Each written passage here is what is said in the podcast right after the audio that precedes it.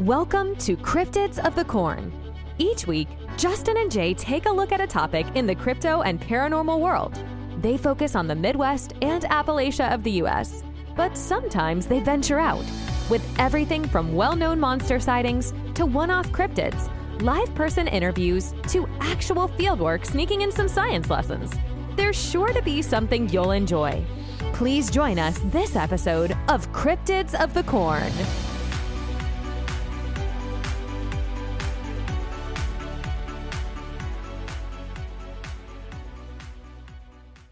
Justin, I'm the infamous Jay. and today is a very special day. We have an amazing, well accomplished guest here with us. A, fel- a fellow podcaster. Oh, yeah, he's been doing it a lot longer than us. He's a lot better than us. So, Yeah, I, I agreed. You want to introduce him? Uh, sure, yeah. Uh, Uh, we're here with Erick from the Uncomfortable Podcast. Erick Sal- Szilagyi. Szilagyi. I'm going to say it right. Did I say it right, Erick? You got it. Yeah, Go on. okay. nice. Well done. thank you. Thank you. So, yes, Erick, uh, I was. I was on his show. When was that? Mm, probably about five, maybe six episodes ago now. Okay. So what, month and a half ago? Yeah. Uh, and I shared my Bigfoot story. You guys all here have heard it. Uh, uh, at least you've heard it all, and then probably parts of it about 10,000 times. That's But- okay, though. Yeah. But um yes, Erick, will you please just tell us about your podcast? I'd love to. Yes. Um, so it's it's called Uncomfortable. Uh, you can find it anywhere. It's on Spotify, Apple, Overcast. All of the all of the podcatchers have it. Um, sometimes it's hard to find because there's a lot of variations of the word uncomfortable in podcasts. So generally, if you put uncomfortable followed by the name Erick, it'll come right up, and you'll see the the black logo with the white lettering on it. And uh, yeah, you know, I mean, I started initially with podcasting. Um, I had a friend of mine who I coached football with for a local high school, and he was a sports broadcaster for high school sports. His dad was a famous uh, DJ in, in Niles, Michigan, and Oh, nice. around the, the radio station. And his dad was a bit of a personality for a small town, and um, so Rob and I we started coaching together, and he, you know, I would pop in on his broadcast once in a while, and then he'd pull the plug on me because the FCC regulations, Right, all that Uh, fun stuff. FAA or FCC, I don't know which one. One, one of them's uh, radio, and one of them's uh, Planes, airplanes. So. yeah. but uh, so like during the pandemic um, i think it was maybe mid-may when the pandemic was first really kicking into full swing um, I, I went over to his, his garage and just went over to have a couple of beers and you know talk crap and uh, i said hey man you ever you ever think you know you we you got all the equipment for broadcasting. You ever think about doing a podcast? And he's like, you know, it's weird that you say that because I recorded about a 30 minute podcast I thought I was going to do. And he says, I listened back to it and I didn't really care for it, so I never released it. And he's like, screw it, let's do it. And he literally went and got his, uh, the old Behringer uh, soundboard and everything. We plugged in a couple of headphones and uh, mics, and we did our first one. And uh, we called it Beyond Sports with Biggie and Bob Hmm. and so it was is primarily designed just to be a, a local podcast, just to serve our uh, the area where our kids went to school, and Yeah, just a just a real small. You know, we tried to we tried to stick with telling people to go out and support their um, their local restaurants and everything like that. You know, throughout the pandemic, you know, at least once a week, make sure you're still ordering food out, pick it up at the door, Right. and you know, take it back home, and just trying to keep everybody in business. And you know, we did a lot of stuff with the school. We had teachers on. We were talking about you know how they were going to navigate the pandemic once everybody got back into school and all that stuff. And we kind of picked up a, a pretty decent following for just being in that area. yeah, just and, a local uh, podcast. Yeah, and you know that's all we ever really wanted to do. It was just, I mean, he and I were, I'm not going to say we're pillars of the community, but we were fairly well known because we were very active in, in sports with our kids. We, you know, we were always at games. We were always uh, coaching in, in some way, shape, or form. Um, so a lot of people knew us. And uh, I don't know, maybe 10 or 12 episodes in, I wanted to do one on Bigfoot because it was beyond sports, right? Ah, stretching that So I beyond wanted- out. I wanted, I wanted to do one on Bigfoot, Right. and uh, he's like, "Well, you're going to have to handle this because I don't, I'm not, I don't know anything about this. And it's all horse, you know." It, it ain't. So I did. I took care of everything, and I got the guests lined up. And uh, I'm not going to mention who the guests were because they were part of a uh, research group based out of Michigan. Hmm. And uh, the one gentleman had some really unkind words to say about me here fairly recently, so I'm not going to give him any time whatsoever. There you go. I wouldn't either. but, but the conversation for that podcast went really well, and and both of these guys were apparently really impressed with the amount of knowledge that I had on it, and Rob was sitting across the table from me, kind of with his jaw open, looking at me like, "How do you know all this? What do you- what do you-" and and I'm like, dude, I've been I've been looking at this stuff for over 40 years. You know, it's I mean, you, if I didn't know something by now, I'm doing something wrong. yeah. and uh, so that episode, and then I had one a little bit later. He wasn't able to do a show, and I did one on my own. And I got a hold of a paranormal group that was fairly local to us, and I interviewed one of their investigators. And both of those shows were fairly well received. I got a couple of messages from people being like, "Holy cow, I wasn't expecting this, but you know, it was great," and blah blah blah and that really gave me the itch.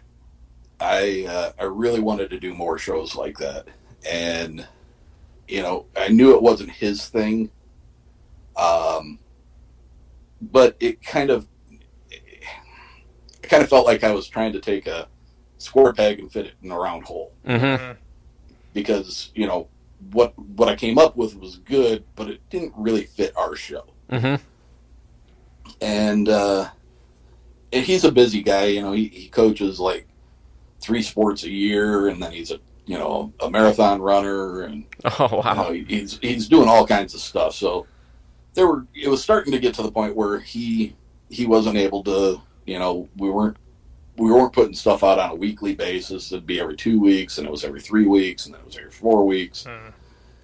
And then he's like, ah, let's just take some time off.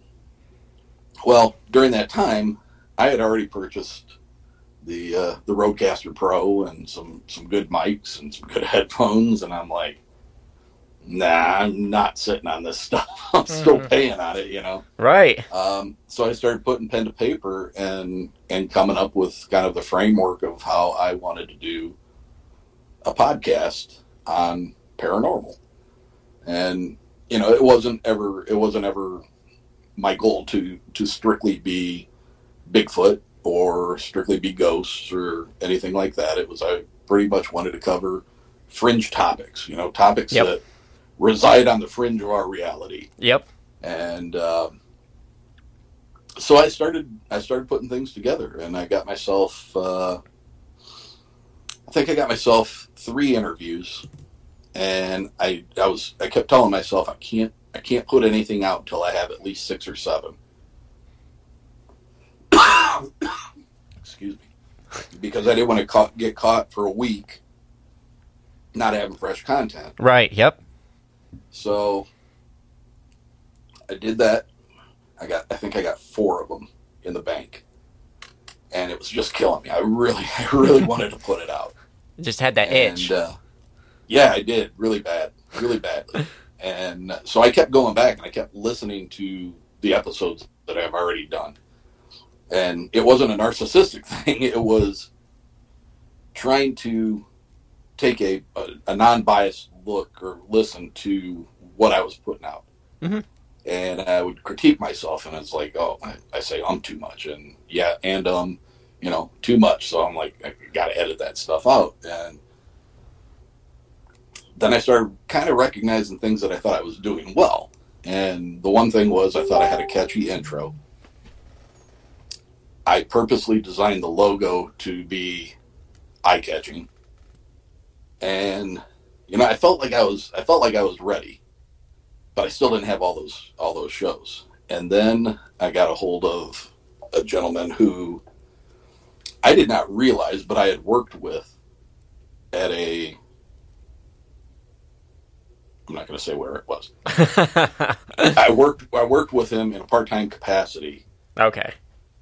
and during my time there I was asked by the director of IT to to go put a um, a program on his computer in his in his room.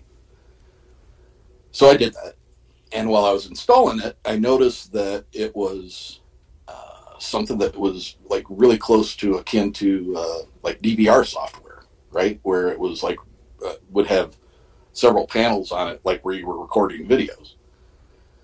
So I got it on there, and I couldn't get his computer to talk to the one at home, which is where he was wanting it to migrate to. Hmm. So I told my boss, I said, "Hey, everything's up and running." I said, "I can't give him permission. You got to do it from your end so that you know he can get through the firewall to to talk to his home computer." And he just kind of nonchalantly said, "Yeah, we've been having some problems at the house, and I just want to make sure that you know if something does happen and, and the cameras kick on, I can view it here. You know, Oh, on. okay. 15 minutes away from the house. I want to be able to see what's going on. Mhm. And I said, "Well, that's a great idea." So, and that was the end of it. Well, I stopped working at this facility. I went back to just having one job. Thank God. um, and uh, like three years later, I'm leaving a coaches meeting, and I was I was heading to a a Bigfoot conference the next day. The meeting was running long. I was tired of talking about our loss, and I said, "Hey, I got to get out of here. I'm going to a Bigfoot conference." And I said it out loud because I knew everybody would be like, eh, "Get out of here! You know, you crazy." well, and they pretty much did. So I was walking out, and then one of the coaches looks at me and he goes, "Hey, you need to talk to so and so." And I said, "Why?" And he said, "You need to talk to him." And I said, "About what?" And he says, "Call him. You need to talk to him." And I said, "Listen, I don't have time for this. You get a hold of him. If he wants to talk to me, have him call me. You know, I got to get out of here." Mhm. Well, next day I went to the Bigfoot conference. Come back home later that night, and I get a message from this guy, and he starts telling me, um, kind of really vaguely, about he might have had an experience while he was hunting, and he's not quite sure, and um, so you know we started we started having some some text messages going back and forth, and as he as he started to realize that I wasn't like gonna make fun of him Right. and I wasn't looking at this as as something that was funny. He started to open up more and more and give me more information. Then he started sending me pictures that were footprints in the mud, footprints on dried strata, um, weird little. He called them and he called them fences, and basically what it was was like a sapling tree that was broken. The tip of the tree was down at the ground, and then along the along the broken part of it, other limbs were stacked up against it, so it almost looked like a like a picket fence. Hmm. And he sent me a picture of a pile of rocks, just like out in the middle of the woods, a pile of rocks that had obviously been dug out of the ground right there. But they were all, you know, maybe softball size, maybe a little bit smaller, some maybe a little bit bigger, but nothing nothing huge. But they all had been dug out of you could see where the ground had been disrupted, right? Right. and uh, so he showed me those pictures, and I was like, okay, so you know, I see dark dirt and dark dirt in in the in the pictures with the rocks. The mud is dark dirt, but the the ones that like the footprint was in the dried dried crusty ground didn't look like it matched any of the other stuff. He went on to tell me that the experience that he had at this property that had the mud and the dark dirt was actually a hunting property that was on public land. And that the dried strata um, pictures were taken from the backyard of his home. Oh wow. And I was, I was like, I, I didn't, I wasn't understanding it, you know? Um, and so throughout, and I'm not kidding you, um, there probably was a good between phone conversations and text messages and emails. I probably, I probably invested maybe a good ten hours of of actual time conversing with this guy. Mm-hmm. And uh, you know, I told him I'm, I'm doing a podcast, and I said I'd really love an opportunity to interview you and have you tell your story. I said I get the where he worked. He was worried that people would find out who he was.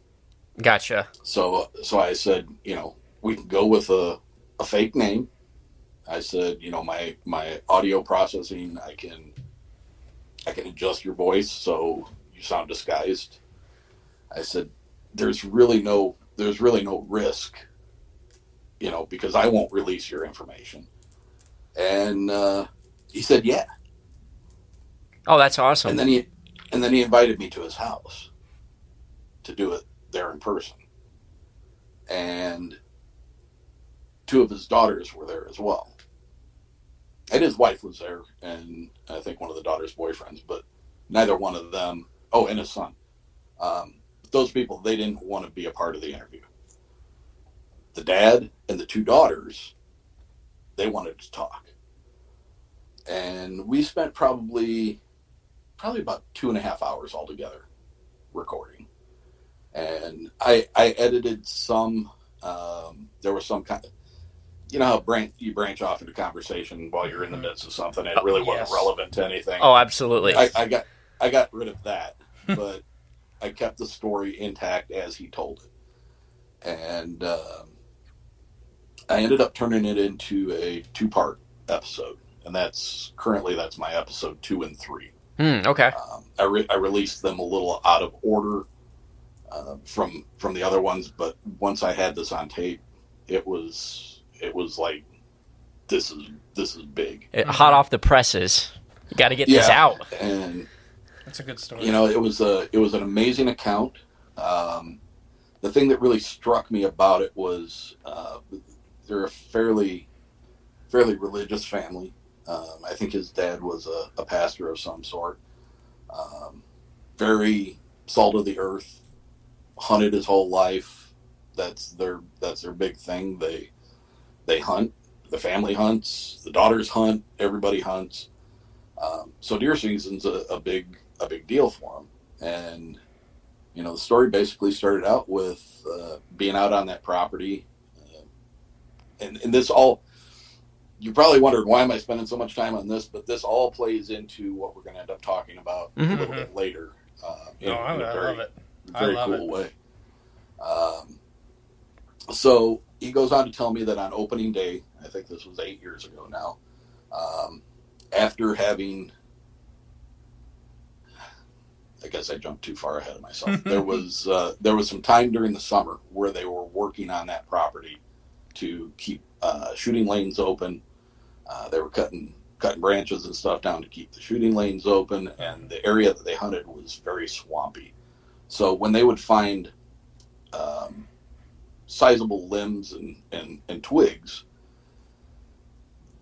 somebody's job was to go around gather as much as they could, and then they would take it and they would line them around the outside edge of the, the swamp, so that they had uh, a substantial stepping area. You know, so they weren't Mhm. always sinking down in the mud. Oh, okay.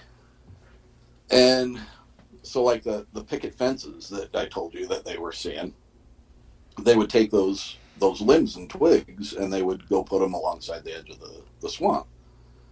And they would come back a couple days later, and now instead of one of those picket fences, now there were two or three of them Hmm. where there was additional saplings snapped off in the same direction with additional limbs laid up against them. You know, like okay, maybe you didn't see this one. Now, now you got three of them. You got to look at. You're right. Making the sign And- bigger.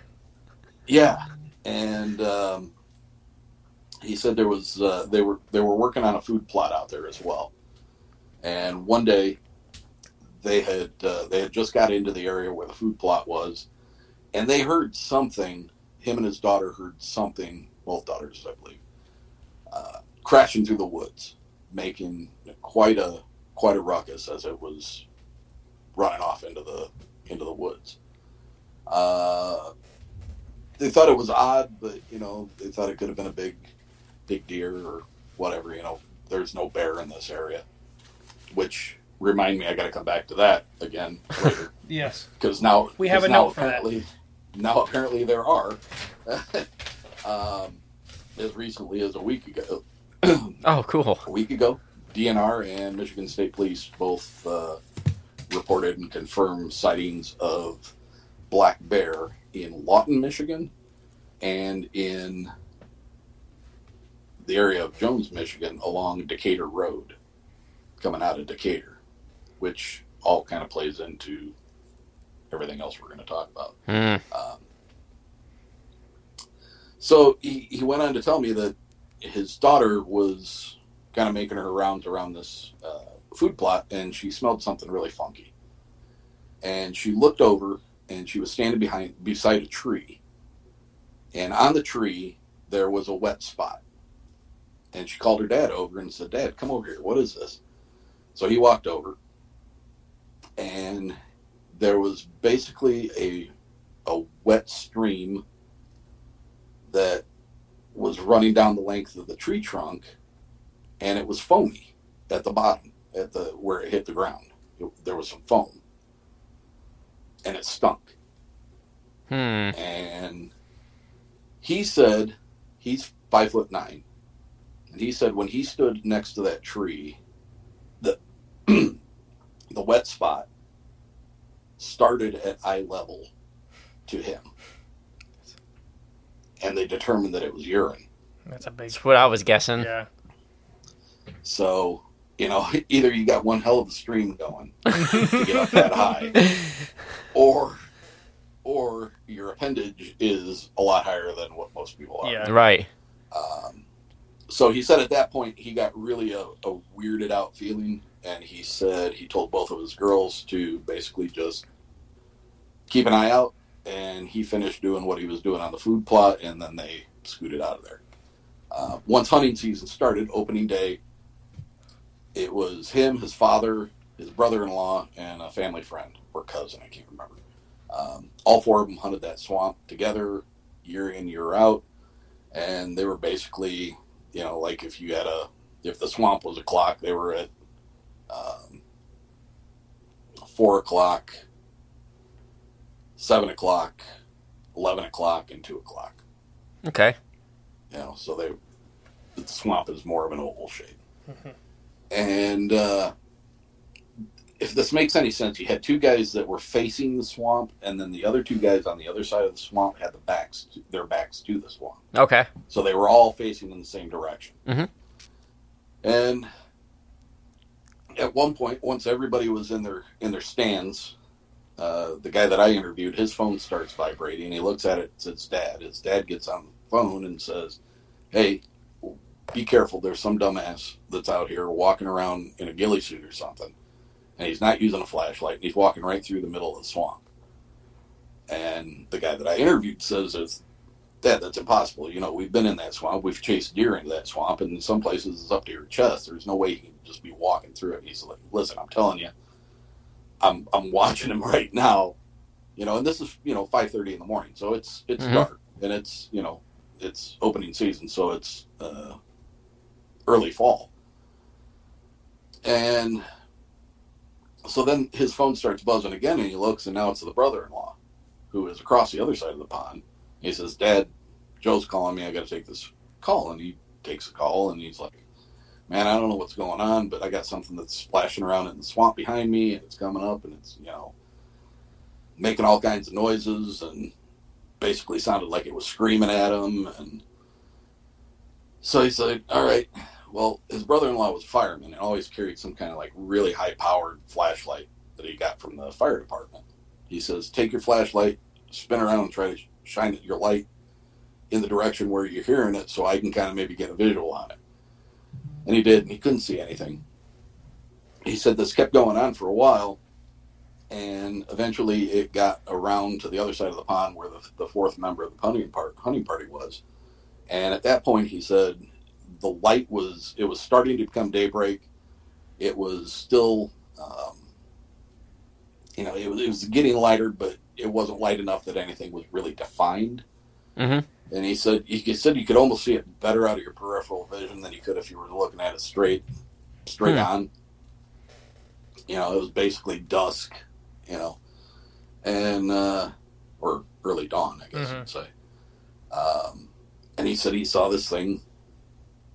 He said first it it was stomping, and he, he made the, the comment that it was it was stomping like a little kid having a temper tantrum. and he said when it came into view, instead of ducking below a branch, it lifted its one arm up and like just in a full rotation from being above its head, came down like a karate chop, and with its forearm it broke this four inch branch off of a tree and continued walking, stomping. hmm. Um. And he said, flat out, it was hair covered. It was on two feet. It was walking like a man. And he said, when it stomped, he said, now, like I said, that whole area was swamp. He said, there were times where that ground would be so saturated that while he was in his tree stand, he could feel a deer walking. You could feel the vibrations from a deer Mhm. walking through that area. Hmm. Okay. He said when this thing was stomping, he said you could feel the vibrations of it come up through the tree. Wow. He said he had a shotgun in his hand. He's or yeah, he had a shotgun in his hand and he had his phone in his other hand because he had just been talking to the brother-in-law. He said he never ever crossed his mind to try to take a picture of it, film it, nothing. He said he was just sitting there in awe at what he saw. And he says as it came around after it broke that branch, it turned and it went right back into the wooded area, and that was the last he saw of it. Wow.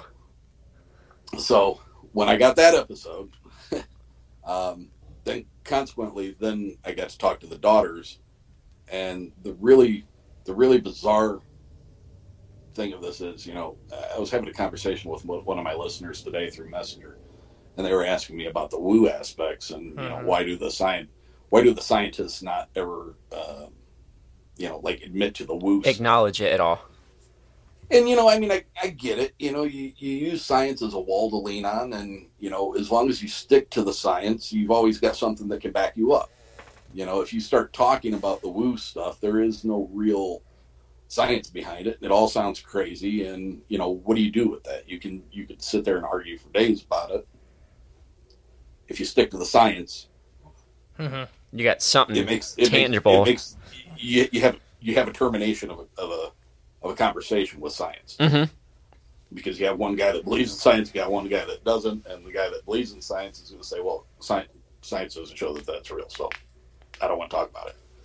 Um, you know, so Right. and and I get that, and I get that, and I think for you know some of these uh, some of these personalities that are out there that stick to that science based thought, you know, I, as as frustrating as it is, I think it's I think it's uh, smart on their part not to to get involved with it. Yeah.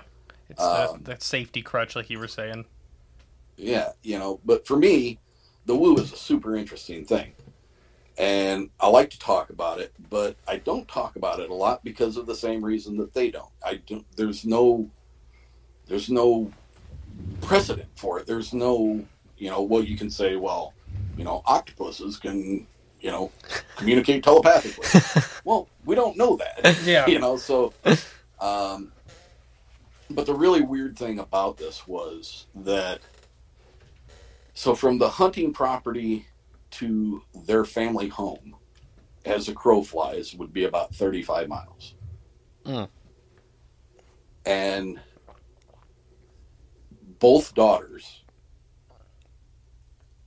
had experiences at their home. And the one daughter kept having dreams that were extremely vivid, extremely graphic, and they were basically dreams about these creatures and other family members were not faring very well in these Mhm. dreams. Oh wow. Ugh. and she it, it was a it was a very poignant you know again i got to go back to the fact i sat in front of these people at their home in Mhm. front of their dining room table Mhm. so the entire time i was talking to him i was looking at his eyes the entire time i was talking to both daughters i was staring them right in the face so Mhm. um, you know there there were no there were no tells as far as them you know bsing me at all and in fact there were a couple of times we had to take a break when i was talking to the daughters because they needed to take a break you could tell that the emotion of what they were relating to me was starting to get to them Mhm. And so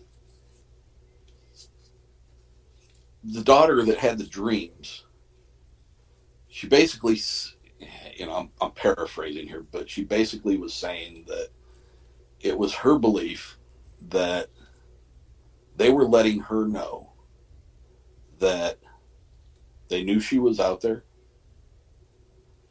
and they were out there and they were messing with their stuff Mm. meaning when they were putting up their fences and their structures and moving the rock piles and all that stuff.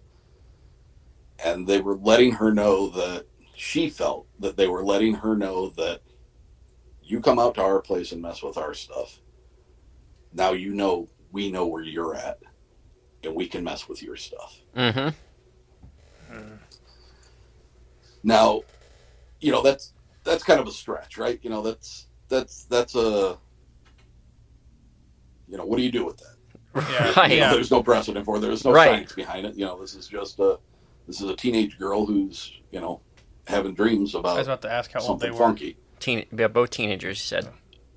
Uh, yeah, at the time that I I think one might have been just 21 and the other one was you know, 18. Oh, okay. something like that. Okay. Um, but the interesting thing is that their homestead, like I said, being about 35 miles away from where they had their initial experiences, um, their their grandmother, the the guy that I interviewed, his mom, had come and spent the day with them and was in their kitchen, looking out the back window into the backyard, and she saw a large monkey walking across the back of their property. And she told the family about it. And so there was a big conversation there. Right. And then when Yeah. when the when the dad on another day when the dad had gone out to I, I believe he went out to get the mail the neighbor lady was getting her mail at the same time and said hey did you happen to see the big monkey walking through my yard the other day Oh. So what's really interesting about this is this is a small incorporated town um, 30,000 people maybe okay. It's got a, you know, it's got a downtown area. It's got band shelters along the river. It's got, you know, a courthouse. It's got, you know, it's a normal small town. It's not out in the middle of BFE. It's not someplace where you know you're driving down a two track to get to this town. This is, this is you know right off 933 Mm, okay. and you know for if if all the leaves are off the trees and you're standing in their front yard you can probably see the Berrien County oop, might want to edit that It's okay. no that's fine that's fine um, you can see the Berrien County courthouse basically from their their front yard Okay. that's that that's it's that close to being downtown and the photographs that he sent me of the footprints in the dried strata were taken in his backyard So this thing's coming close to town. yeah it's very close Yeah. Right. Yeah. but it's also very close to a, a river Mm-hmm. Yep. and it's very close to a lot of wooded area.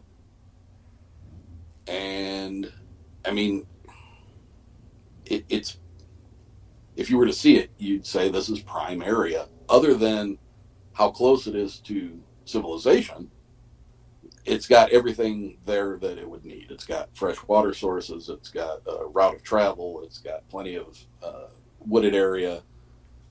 So, you know, did did these thing did this thing these things um did they follow them Mm-hmm.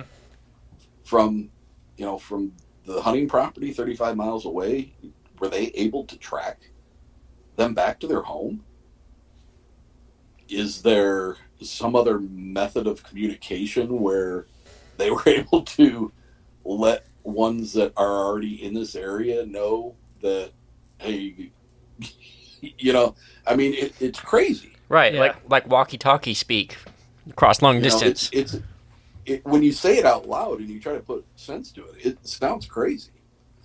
But I can tell you, sitting there in front of that family, and after after we were done recording, and I, I I'm telling you, I, I don't want to give everything away, but I implore your listeners, um, please go check out episode two and three Definitely. because there's some stuff that there's some stuff that happened to the daughters uh, that that'll just curl your toes, man. It's uh, I mean, she literally one literally stood in front of the truck while she was getting ready to go to school, and it looked Mm. down into the cab into the cab of the truck at her.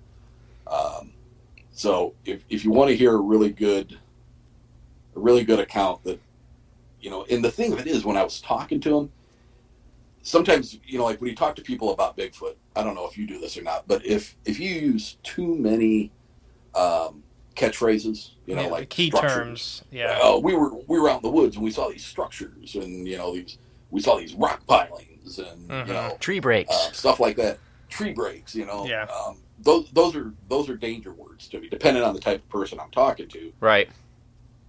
If it's somebody who's portraying themselves as being, oh, I didn't know anything about this until it happened, then all of a sudden I saw these structures, Mm. and uh, you know that that's like a that's Yeah. a danger zone for me Mhm. because now I'm thinking, yeah, all right, you know you know you know more than you're telling. Yeah. Right. And, yep. you Yep. know, what I was getting from this family, I wasn't getting any of those words. You know, he was. He, these things are like fences. They're like weird fences. They break these, you know, saplings off at an angle, and then they lengthen. You know, he wasn't using any of these words. Now he's either super super smart and knew to stay away from that kind of stuff, or he's you know telling me the truth. And you know when when I got ready when we wrapped up the recording and both of the daughters came over and hugged me and thanked me for letting them tell Speak. Yeah. Get it off their chest, You know, really. that that was to me that was a pretty amazing uh, moment and it just solidified for me that they're telling the truth Mhm. and you know i got to talk to the mom and you know like i said she didn't want to be a part of the recording but you know she basically said it was not it was not an easy thing to have to deal with the ramifications of your children being scared to death because of something that came to their home Right. you know and if i if i remember correctly the one daughter ended up having know they they got somebody to talk for or got somebody for her to talk to um because literally every time she would sit down near a piece of paper she was drawing red eyes Ugh. Wow. That's that's a lot. now i've told you a lot of the story hmm but again i would encourage anybody to go listen if you if you only ever listen to any episode of mine go listen to episode two and three it is it's it's an amazing it's an amazing account I have, and it's definitely definitely worth it. It's But and I haven't, and it's an amazing thing. yeah, I'm. re- I want to now. yeah, I want to hear a lot. uh, This is a great story. Like even though you're So- giving us like clip notes versions, crawl. but so when i got to his house i they have a weird like horseshoe shaped uh, driveway Mhm. but it goes around the back of the house instead of in the front of the house okay. and I pulled around and I got to like the back of the house and I I sent him a text message as I said I'm here I'm parked in the back is that okay And he responded with, I know. And I was Oh. like, How do you know? You know? there wasn't anybody outside or anything. So when I got in before we started the recording, he knew because those cameras Oh, that I installed that software Yeah. Mhm. was the seven cameras that he put up around his property and the three pressure plates that he put in his driveway and outside of his doors to set off the cameras wow. when these things were around. Yeah. That's Now, amazing. consequently, you know, that was kind of like a holy crap moment for me because I was like, I installed that software for you. Right, I right. and I said, I had no idea it was because of this. And he's like, Well, it wasn't because I was I wasn't going around telling everybody. right. Yeah. Um, and I said, So my next question is, Do you have any footage? And he said, Once I put the cameras up, everything stopped. Mm. And I was like, No way. you know, I mean, because, you know, I got a checklist in my head Mm-hmm. through this whole process. And, you know, it's just, he's put check marks in these boxes. And I'm like, Holy crap. That's a So, yeah. a box we've checked off too. Uh, I think you had an experience, Justin, right, with uh, someone having problems at their property, and you said put up like a put something out there, like a battery or something, Yeah, it was the batteries. Yeah, it did stop. and it stopped. Yeah, that was yeah. Somebody local was having issues, Yeah. and they, they could. They, well, if you're running off of that theory, they can feel the either the electromagnetic field or something like that with it, hmm and it just puts them off. I mean, they know something's up. Right? uh, Yeah. They're not dumb.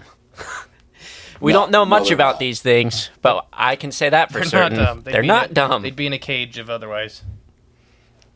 You know, so, you know, once I had that story in the can, I, I pretty much knew that it was going to be up to me to get the show out in front of people because what I had, what I had as far as episodes were going, they were good.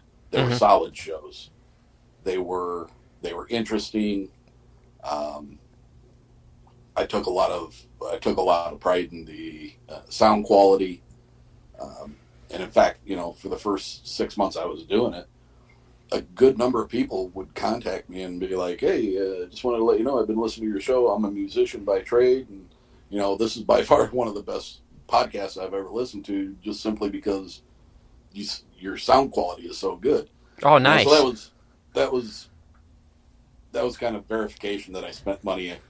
I spent it well. right. You know, yeah, I- reassuring. I got the, I got the kind of Mhm. stuff, and and I and I felt good about it. But you know, so that kind of leads me to you know all. I don't know if you guys.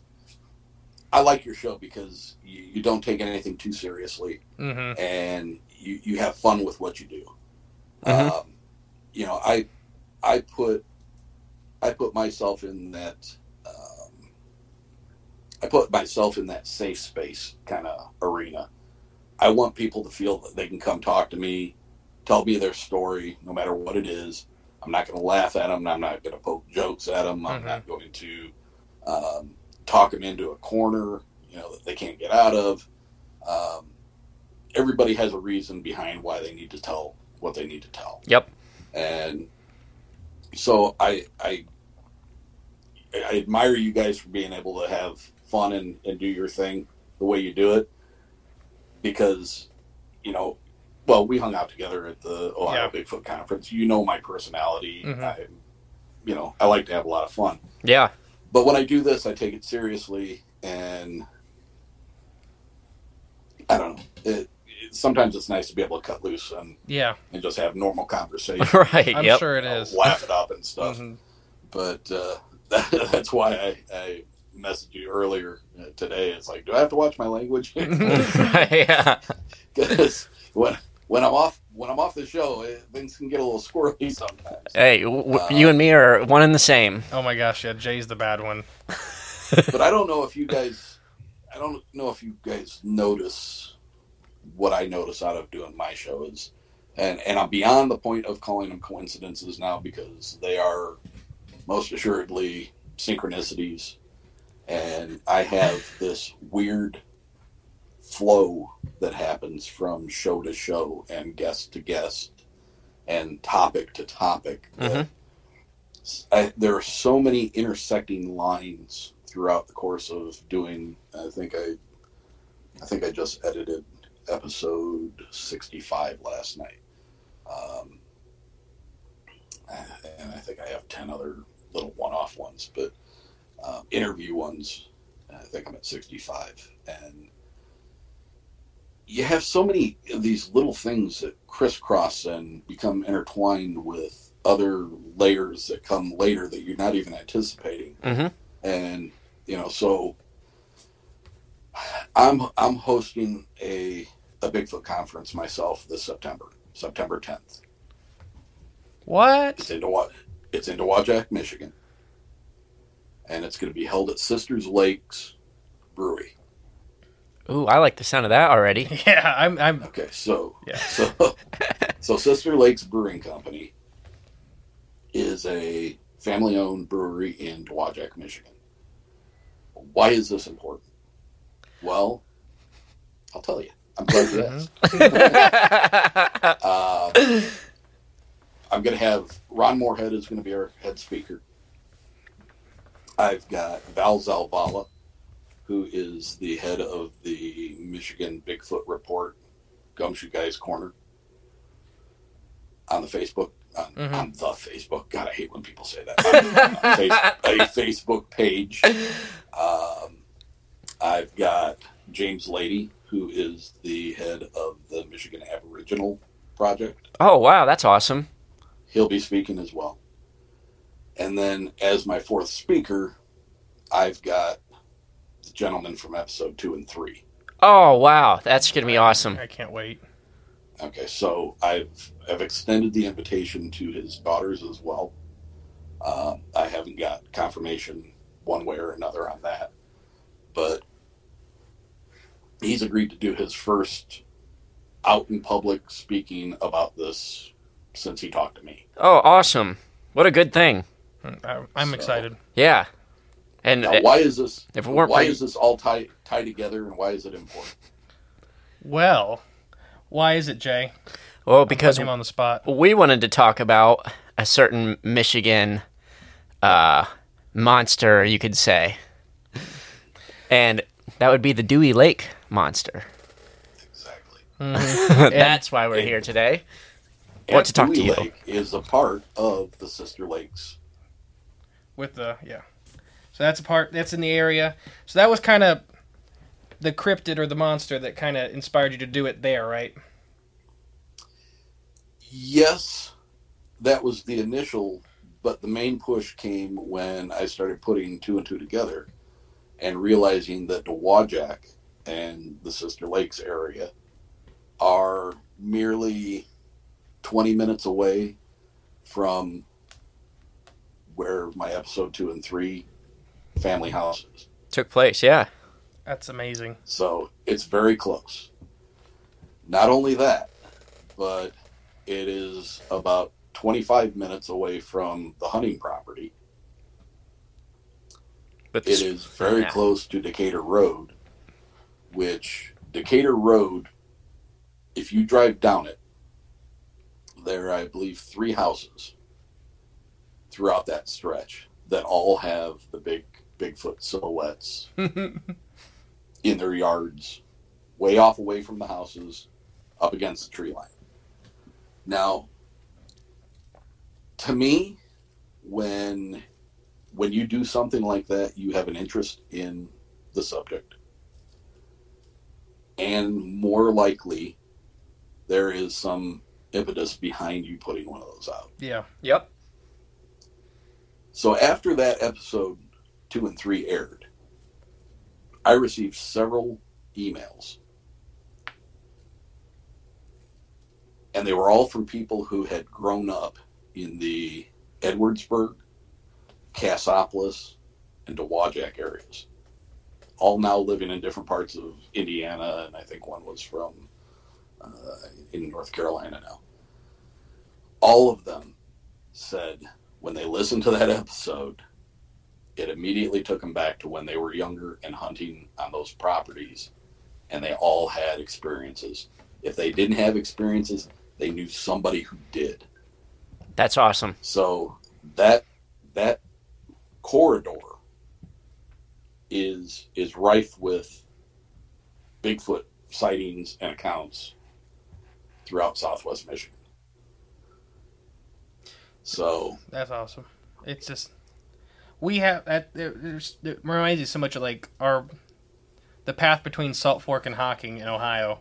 It's that same. It's like that little strip that's just completely full of Bigfoot Rife with sightings. Yeah. Well, I was gonna say it too, and it took you to, you know, kind of open up, uncork that bottle, you know, to get the conversations and people comfortable enough to talk about it. Which is, you know, yeah, it's a pretty awesome I- feeling, I would say. it is, and you know I've had some really nice emails sent my way. I've had some really nice messages on Facebook Messenger. I've had a lot of people tell me that you know listening to me talk to a guest is like basically I'm sitting down with an old friend and having a conversation, and they're getting to sit in and listen to it. Right? Yeah. Yeah. And you know that that's a very it's a humbling thing. Um, it, it's it feels weird to to say it out loud. That you know, I get I get people telling me that they like my show. It, it, it feels like it feels like it's weird to say that. You know, like Mhm. Right. it's it's almost like it's bragging. But I, I really No, you you definitely have. It's like uh I'll say from being on an interviewee side of it, for a show called Uncomfortable, I did feel very comfortable. well, and that's and that's the the irony of it. the, Mhm. that's the irony of it. So Yeah, no, it was very nice. It was just It made me think of Star Wars Episode One when Anakin Skywalker gets his pod racer up and going for the first time, and he's just like, "It's working, it's working." you've been sitting here for 50 minutes ready to talk, haven't you? no, I just that popped in my head. Jay was about bouncing off the walls. Yeah. insert Star Wars reference. I just couldn't help it on that one. Uh, you did say something earlier, though. I did want to touch on real quick. Okay, before we get into doing Yeah, before we get into Dewey Lake, you, you know, you said like everything, kind of synchronicities, how things line up, and I know Justin loves that word. But I was always taught, and or maybe I learned this along the way, like coincidences. There is no such thing. It's kind of like God's way of telling you that you're on the right path. You know, you're doing what you want to do, and when those coincidences pop up, it's just like a little hint, like you're doing it, you're doing something right, you're following your heart and stuff like that. And those are the, so when you said that, it kind of fell into place, like you're doing something you really like to do or you wanted to do, but you didn't even realize how much you really wanted to do it. You know? Right. Yeah, exactly. And I've had several people echo that very same sentiment. Um, one of which was Cheryl Lynn Carter. Um, another one was Jen Cruz from the She Squatchers. Um, and then I- I believe Karen, Karen Tatro was a psychic medium that I had on some time ago. I did a two part with. And each one of them each one of them are, are sensitive to, to some extent Mhm. you know, as far as being mediums and, and psychics and, and whatnot. And each one of them individually during the course of uh, the episode or or afterwards and uh, conversation afterwards all told me that the reason that I'm having these synchronicities is because that's that's the universe's way of letting you know you're doing the right thing. hmm And Ooh. Well, add me to that list. To come, for you to come out and say that same exact thing. Uh, Is that another synchronicity? Yeah, I think it is. I, I, I would- I- I would think that it would be. That is. so, that's that's funny. But I that makes me feel pretty good too. Jay's higher than a kite right now. He's all excited. well, yeah, on excitement, on On life. excitement. Been drinking water all day. Yeah. but yeah, it's you know, I, I'm- I'm absolutely having a blast doing what I'm doing. I feel like what I'm doing is uh, a good thing. You know, even Yep. Mhm, yes. even if even if somebody, I'm not going to say that. Um, I just I, I feel like I'm providing. Well, I almost want I to say feel like pro- providing a service. Yeah, I was gonna say Yeah. that. you know, And it's not that you think you're doing the right thing; it's almost you feel you're doing the right the right thing. You know? yeah, and I, you know, a little bit about me uh, in in my previous life uh, before I started doing this, I would always second guess myself. I was always always always an ideas man. I was always coming up with great ideas, but I would always talk myself out of it. It was Mhm. either going to be too expensive, or it was going to take too much work, or it was going to be too much that, and you know, I would just I would talk myself out of things. And and the weird thing about this, you know, from from the time I sat down with Rob to do the first Beyond Sports, I never I never questioned doling out the money for the the RodeCaster Pro.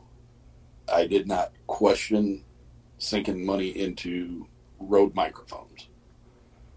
I you know I mean it was it was a pretty substantial jump to get into it, Mhm. and typically the normal me would have found any number of reasons not to do it Mhm. and to talk myself out of it, and I never did. And to me, that that was a huge jump in my personal growth. I think. Yeah, yeah, definitely. So I, I'll say you can definitely tell listening to the show. I I- appreciate it. I agree with that too. I appreciate that a lot. Well, on that So- note, you want to jump in? To, you want to jump into this Dewey Lake uh, The Dewey Lake monster. monster. story?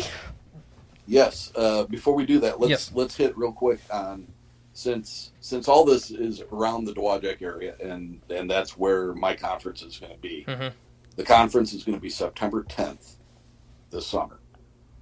All the information you need to know, ticket prices, bigfootandbrews.com. Bigfootandbrews.com. That's the website. You can buy tickets. You can apply to be a vendor. You can pay the, the vendor's price there if you choose to help sponsor the show to make it a better event, uh, even better than what it's going to be. There's an option there as well. And it has all of our vendors listed with, uh, I believe, active links. So any of the vendors, you go to it, you look at it. If you want to see what they have online, you can go to their, their websites as well through mine. And uh, it's going to be a great day. Yeah. It, it has to be. Right, There's, yeah. there's no other way. They got great food there at the brewery. They got great beer, and we're going to be talking about Bigfoot all day long. I know. And- Bigfoot and beer. What Yeah. more could you ask for? Anytime, Seriously. anytime you mix those two, it's uh, positivity is the only outcome. Well, it, it can't help but be. Right. But you know, I, I suppose your listeners are probably wondering what does Bigfoot have to do with the Dewey Lake Monster, because they don't Oh, sound yeah. the same. Yeah, it, this is not our. Our listeners know that Justin is obsessed with lake monsters, but this does not go into that normal category. yeah, it's This not a fish. obsession. It's not a fish. Yeah. Now, Justin, Yes. you may be happily surprised. Mm. Ooh. Let's just leave. Let's just leave you with that. Yeah, let, leave that hanging out there. Let's simmer. But I, w- I did want to say one thing real quick. We also have Yep. your the, the event page for Facebook link is already attached and pinned on our Facebook page. Awesome. So it's already much at the that. top. Uh, so anybody, if if you have trouble finding it or whatever, you can go to the top of our Facebook page. It's right at the top bar in the pin section. So I wanted to make sure I had that up before we did this. I appreciate that. Oh yeah, it just makes it easier for everybody to find everything. hmm And you guys are going to be a vendor there. Oh yeah, Oh, I heck forgot yeah. to mention that. Yes, we are going to be there. Uh, nobody is allowed to record me after 6 p.m. Oh, that's funny. Why not? because reasons. Oh, okay, reasons. There we go. We'll leave it at that. Adult juice. Well, it should be a lot of fun. Um, we've already got uh, in talks with the, the brewery as far as taking their their regular menu and for the day just renaming all their items something to do with a particular cryptid. That's awesome. I That- can't wait. So Yeah, so that'll be fun. Options will be that way. And uh, Sister Lakes Brewing Company is the only place that you can purchase the Dewey Lake Monster Double IPA. Oh, I'll definitely be having one or 16. I've never seen him set up in his seat so fast. Mm. Well, I actually got Bat Squatch beer in the fridge right now. Oh, really? That's our Monday episode. coming Uh, well, coming up. oh no, it's behind this one. Yeah. Yeah, okay. The time travel always throws me off. You But- guys time travel? Well, with how the episodes come out, and Oh, I thought you meant you literally time travel. no, Yeah, it fries his brain. because sometimes we record episodes out of order and stuff like that. So it's like the time travel aspect. I'm talking about things that happened in the past, like they're in the future. Right, yeah. That haven't been released yet. Well, everybody. Well, this is after Bat Squatch. It's all good. We're all good. But yes, the Dewey Lake Monster. So as we already talked about, uh, this main, you know, the Dewajak. The Michigan. Wajak, yes. Um, thank you for the Jay wrote out for me how to pronounce Phonetically. it phonetically.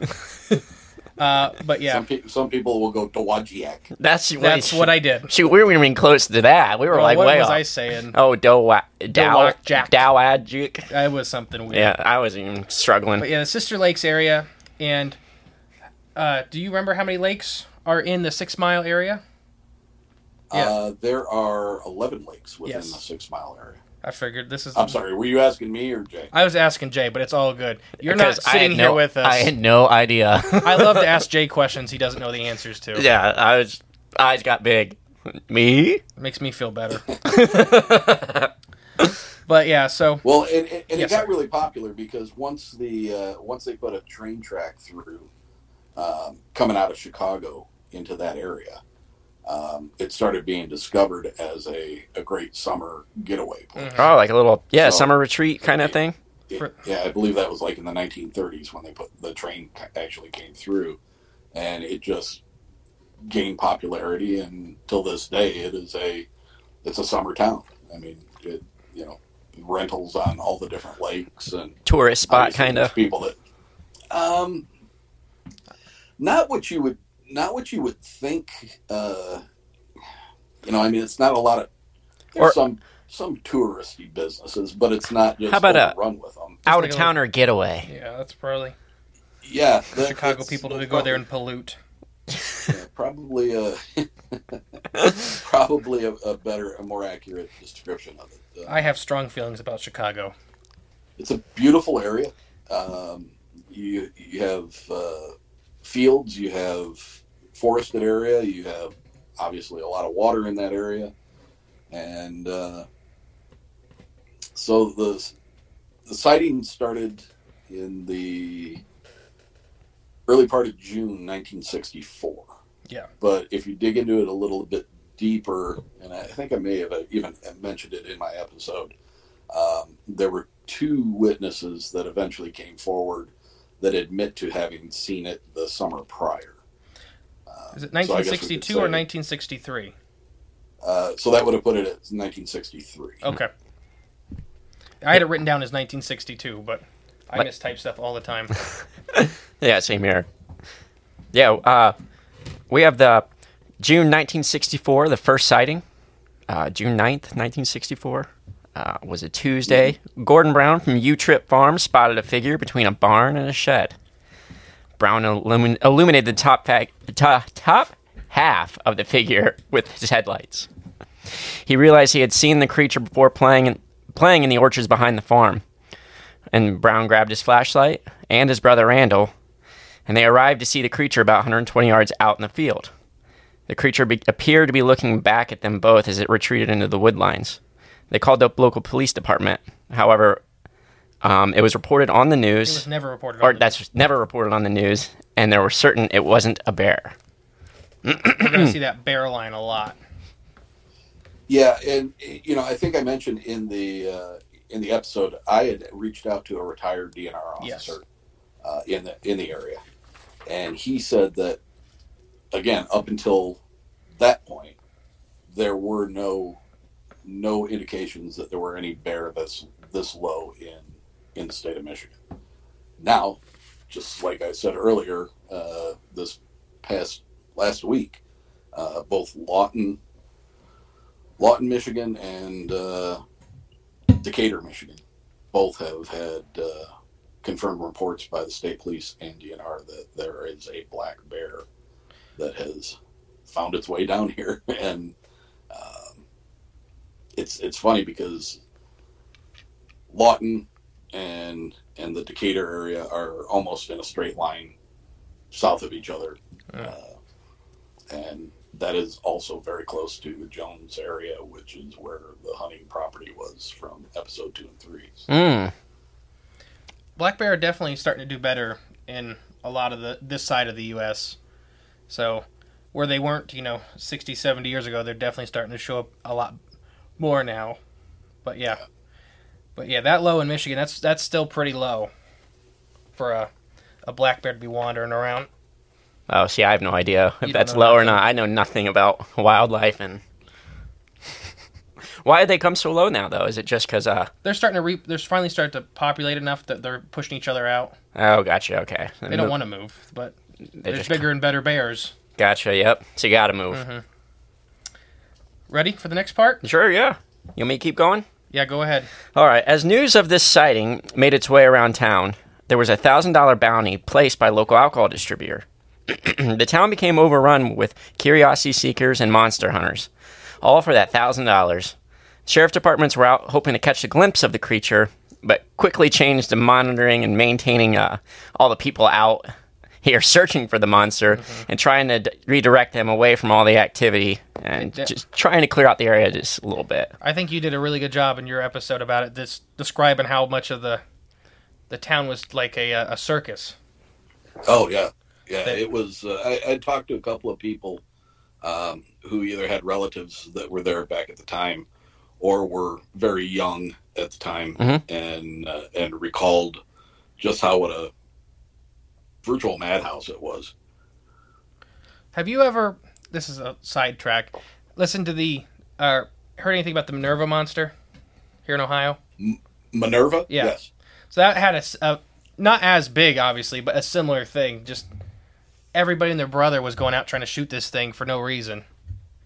Yeah. At this point, at that point, he had done nothing but throw one rock at a lady, Right, yeah. but she was yelling at it.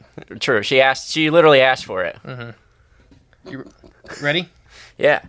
So uh, David Scholes, a Daily News reporter, this was June 11th, 1964. So two days after that initial spotting, uh, he indicated that he had been on uh, monster safaris before, but the only monsters they ever found uh, were the people out searching for the creature. In this case, they didn't see any Bigfoot or Bigfoot or any hairy beasts out there. He made the comment about all the firearms he saw, and he said he felt like it was he was in a war zone. He rode along with local sheriff's department and uh, witnessed them telling hundreds of monster hunters that they were in no need of help to please move out of the area. Um, another sheriff let them know that of an, another large crowd gathering at the U-Trip farmhouse, which is where that initial sighting took place. And upon arrival, they witnessed a number of reporters interviewing Mrs. Utrip. She said to the, them, Get out of here. I've never seen this thing. And even if he was around, he wouldn't be here with all of you people. She indicated that she never saw the creature, but one night when she was returning to the house, she said the thing was coming up behind me and I could hear its steps. My husband was inside the house and he claimed he could feel the steps from inside the house. So yeah, that doesn't sound like a woman that's never seen the creature. Saying, "Get out of here! Get out of here! I've never seen him. Even if he wasn't, you know." Sounds like a woman that And doesn't really want she to wasn't talk. the only. She, there was one other person. Um, I forget what his name was, um, but he had reported it as well. But he also mentioned that he felt with all the people in the area that his uh, his his habit, the the his normal daily routine.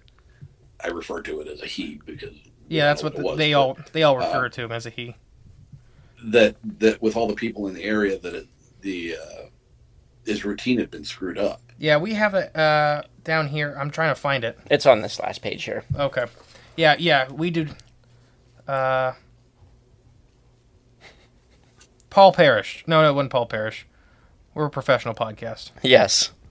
no, I did type no, it we up. do. We do have it somewhere, but yeah, yeah, that said that he, with all the people, just met, like you said, messing up his daily routine and stuff. Like any animal in that area, or anybody, Oh, right here. adding thousands or hundreds or thousands of people out looking for something. I mean, it was like uh, it reminds you of kind of like when we were just out at Salt Fork. Yeah. There's no Absolutely. Bigfoot out that weekend because there's 10,000 people looking for him. Or the it, or them. Walker was the guy's last name. Walker, Walker. Yep. Uh, here, I'll read. I'll read that part right here. He said, uh, Walker, who phoned in to call the detectives, reported to find a large track but didn't know what it was.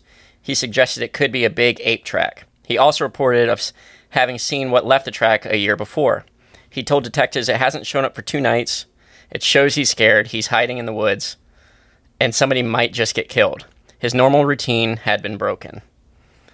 And uh, right here, he says, uh, he said the additional knowledge about what left the track. He was aware of this thing's of this thing's routine. He stated that it it started at the U Trip Cherry Orchard along Garrett Road, walks down to the woods on Swisher Street, continues behind the local school where there are swamp where's a swamp and blueberries.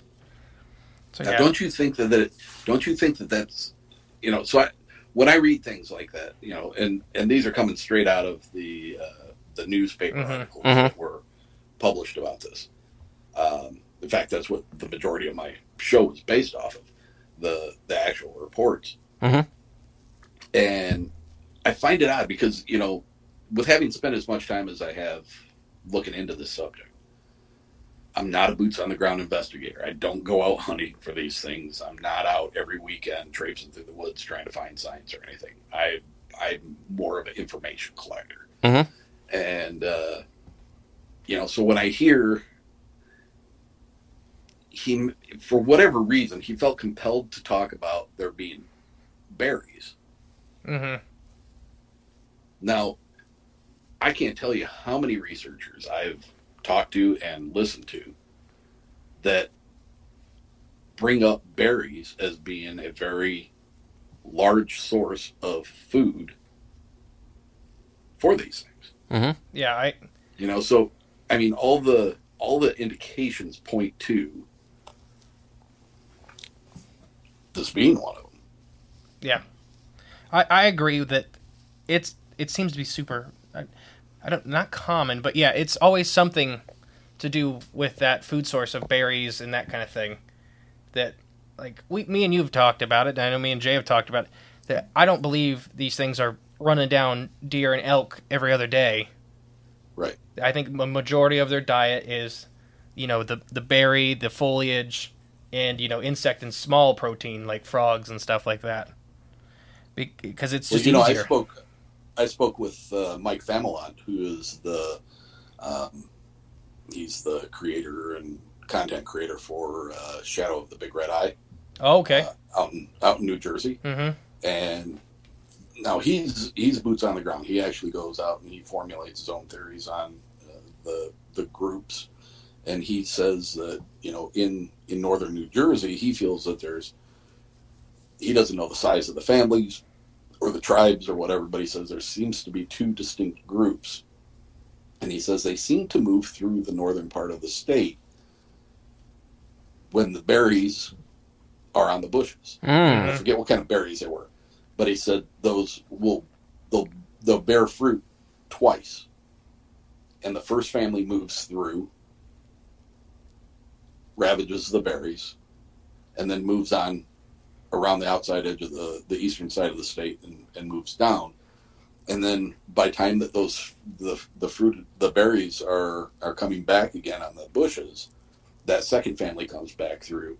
And they he seems to think that they have this small migratory pattern where Mhm. they just kind of circle the- behind each other throughout the state as the as the season changes. We have an episode out, Bigfoot migration through Ohio in the U.S. I think is what it's titled. I don't remember, but Big- that's we Yeah. we dive into the food driven migration is I think probably one of their bigger what reasons they move. Yeah. Is that following that food source, that available berry harvest or whatever you know, whatever it is in that area. Like I, I you, you you go back and you look at even the uh, um, Survivor Man uh, Les Stroud Mhm. episodes that he did, and you know he was he was talking about berries as well, and Mm-hmm. it- it's in it's in countless other documentaries. You know, everybody always seems to bring up. It seems to be a prevalent theory, you know, and, and I mean, it makes sense. And there's some accounts where people will talk, you know, they witness them eating the berries. They'll rip, take the whole branch and they'll basically stick the whole thing in their mouth and pull it through their teeth or something or through their Scoop it lips up. and scoop it all off and they're done. Like the whole branch like that. I've heard I've heard a few stories with that similar, you know, account.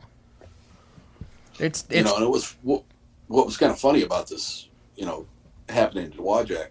Um, you know, there there were a couple of uh, people that were they were taking advantage of of the um, the new attention they were getting for sure. Mhm. Um, there, you know, I forget one of the one of the restaurants or drive-throughs uh, started serving monster burgers. Oh heck and, yeah. and stuff like that. And then uh, somebody else started selling at one of the local stores, started selling a, a monster hunting kit. and uh, I mean, it was it was ridiculous. It was like uh, I think you got a bucket, and in that bucket there was a like a butterfly net, a, fl- a flashlight. No. Um, I think some of them had a mallet and a stake in there. Yeah. Some of them had a baseball bat. yeah. I, th- I think I even remember seeing once where you know some of them came with a squirt gun. Oh yeah. That'll I, help love you. it. I had to buy one. I would have bought one. I know you would have. It'd, be, on, the shelf. Yeah, it'd be on my shelf. You know, That's you hilarious. mentioned it, this is kind of a funny coincidence. You mentioned about the uh, the thousand dollar bounty Yes. that was placed, and that was actually placed out. It was um, it was set out by a local uh, liquor distributor. Why? I I coached I coached football with a gentleman whose parents own a large liquor distributor in Dowagiac, Michigan. no way. Oh. And so I when I found that article and I read that, I immediately hmm. called him. And I said, Mike, was this your dad? Did your dad put up that thousand dollars? And he's like, No, he said back back in sixty four, he said, you know, the business would have been owned by his grandfather.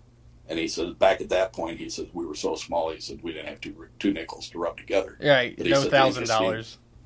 yeah so but he did say the interesting thing about it was back in those days there were four different liquor distributors that covered that area Ah. it was it wasn't his i was i was so I was so That would've been great. Oh, Man, yeah. i got it i got an inside Yeah. Inside and- track and it here. wound up not being him but yeah so That reminds me a lot of like was- Fouke, Arkansas, with the you know um, Monster Boggy Creek and everything. They have all that. They have Bigfoot Barbecue. They have the Monster Mart. You know, Mhm. they, they really they they grabbed Lean onto it. it. and then they they wrote. They're still riding it. Yeah. But yeah, Well, you know, I mean, and and it's been years since there's been any kind of uh, a sighting hmm uh, reported anyway from from the Dowagiac area. Um, there, if you go to, uh, I I think there's two different sources you can go to. Um, BFRO being one. Um, there's a couple of sightings around that Dowagiac area, um, and actually, one of the one of the reports is from 1964. So I didn't Oh. go and actually read the report, but I assume it's based on the Dewey Lake Monster sighting. Right. Um, and then uh, Scott Tompkins' uh, Bigfoot Mapping Project also has it on, on theirs. But I think that might just that might be a, also be a link to the BFR Yeah. BFRO um, report. Hmm. Um, but you know, so just because it there's no reports of it currently, doesn't mean it wasn't here back then. Right. You oh know, now- yeah, Absolutely. yeah. after after reading through all the the articles and the witness uh, descriptions of what they saw um, it's essentially over seven feet tall. Four five six hundred pounds. Hair covered. The one of the later reports from that summer was a family that was driving i believe it was my husband and wife in the front seat and, and two kids in the back. They saw something um, moving relatively low to the ground cross across a road. They stopped they watched this thing as it um, stood up and, and hid behind a tree yeah. and then it, it climbed up the tree and sat on a branch and they said it clapped its hands So at them I actually have a note about that. We were going to talk about it, but So there's a very unique thing with it doing that. Uh, that at least we, we found unique. Uh, there's a certain primate species that will do the exact same thing to ward off predators. It's the uh, eh, both of the gibbon species. It's the gibbons. They will literally sit in a tree branch like that, and they'll clap or they'll sing. And after I read that, I was like, that is just such a a primate. Like I'm like, I know I. We were reading it or we were listening to you talk about it on your on your podcast. I was like, I know I know that from somewhere. From, Yeah. from an animal. An animal does that. and It was the gibbon. I think that's crazy. That how much some of this stuff just without people knowing Overlaps. hits home with other with other primates and stuff like that. Known Mm-hmm. primate behaviors. Yeah. Well, there's that, but then there's so much stuff that hits home that's just not primate right. I- behavior yeah, at all. But it's crazy all the overlap there actually is when you get into all the stories you can hear and find. Absolutely. But the one thing that was kind of the one off for this whole summer of sightings, the one off for me, and and I can never really get past it, is one of the reports, and I was not fortunate enough to find a, a newspaper report about it. But one of the reports was that this thing was witnessed being wet and appeared that it had seaweed or something similar to it uh, tangled within its its fur. Huh. So when when we were talking about you know you like the water creatures, Mm-hmm. uh, There we go. you know so so there is there is that one off sighting, that one off report that this thing was um, more like a swamp monster. Like Swamp Thing. I believe was it. Well, Sorry, well, I think there's there, I think there's some correlation to be drawn to this. I think there is. Big Muddy Monster had it. well, Big Muddy Monster had, and then if you if you go back and you listen to the episode I did with uh, Philip Shaw, he was indicating that there seems to be some strong reason to think that they use the undercuts of riverbanks to either stay out of sight or to traverse distances without being seen. Mm, okay. I believe that 100%. We'd have some that would be, when I used to shock and do fish surveys and habitat surveys, some of those undercuts go back 12, 15 feet. People don't realize it. I mean, you could, you, and you could have a party back there you wouldn't know. Yeah. So, you know, I think I think that was one of the, you know, unfortunately, Robert Kreider isn't going to be able to attend the West Branch conference like he was scheduled to.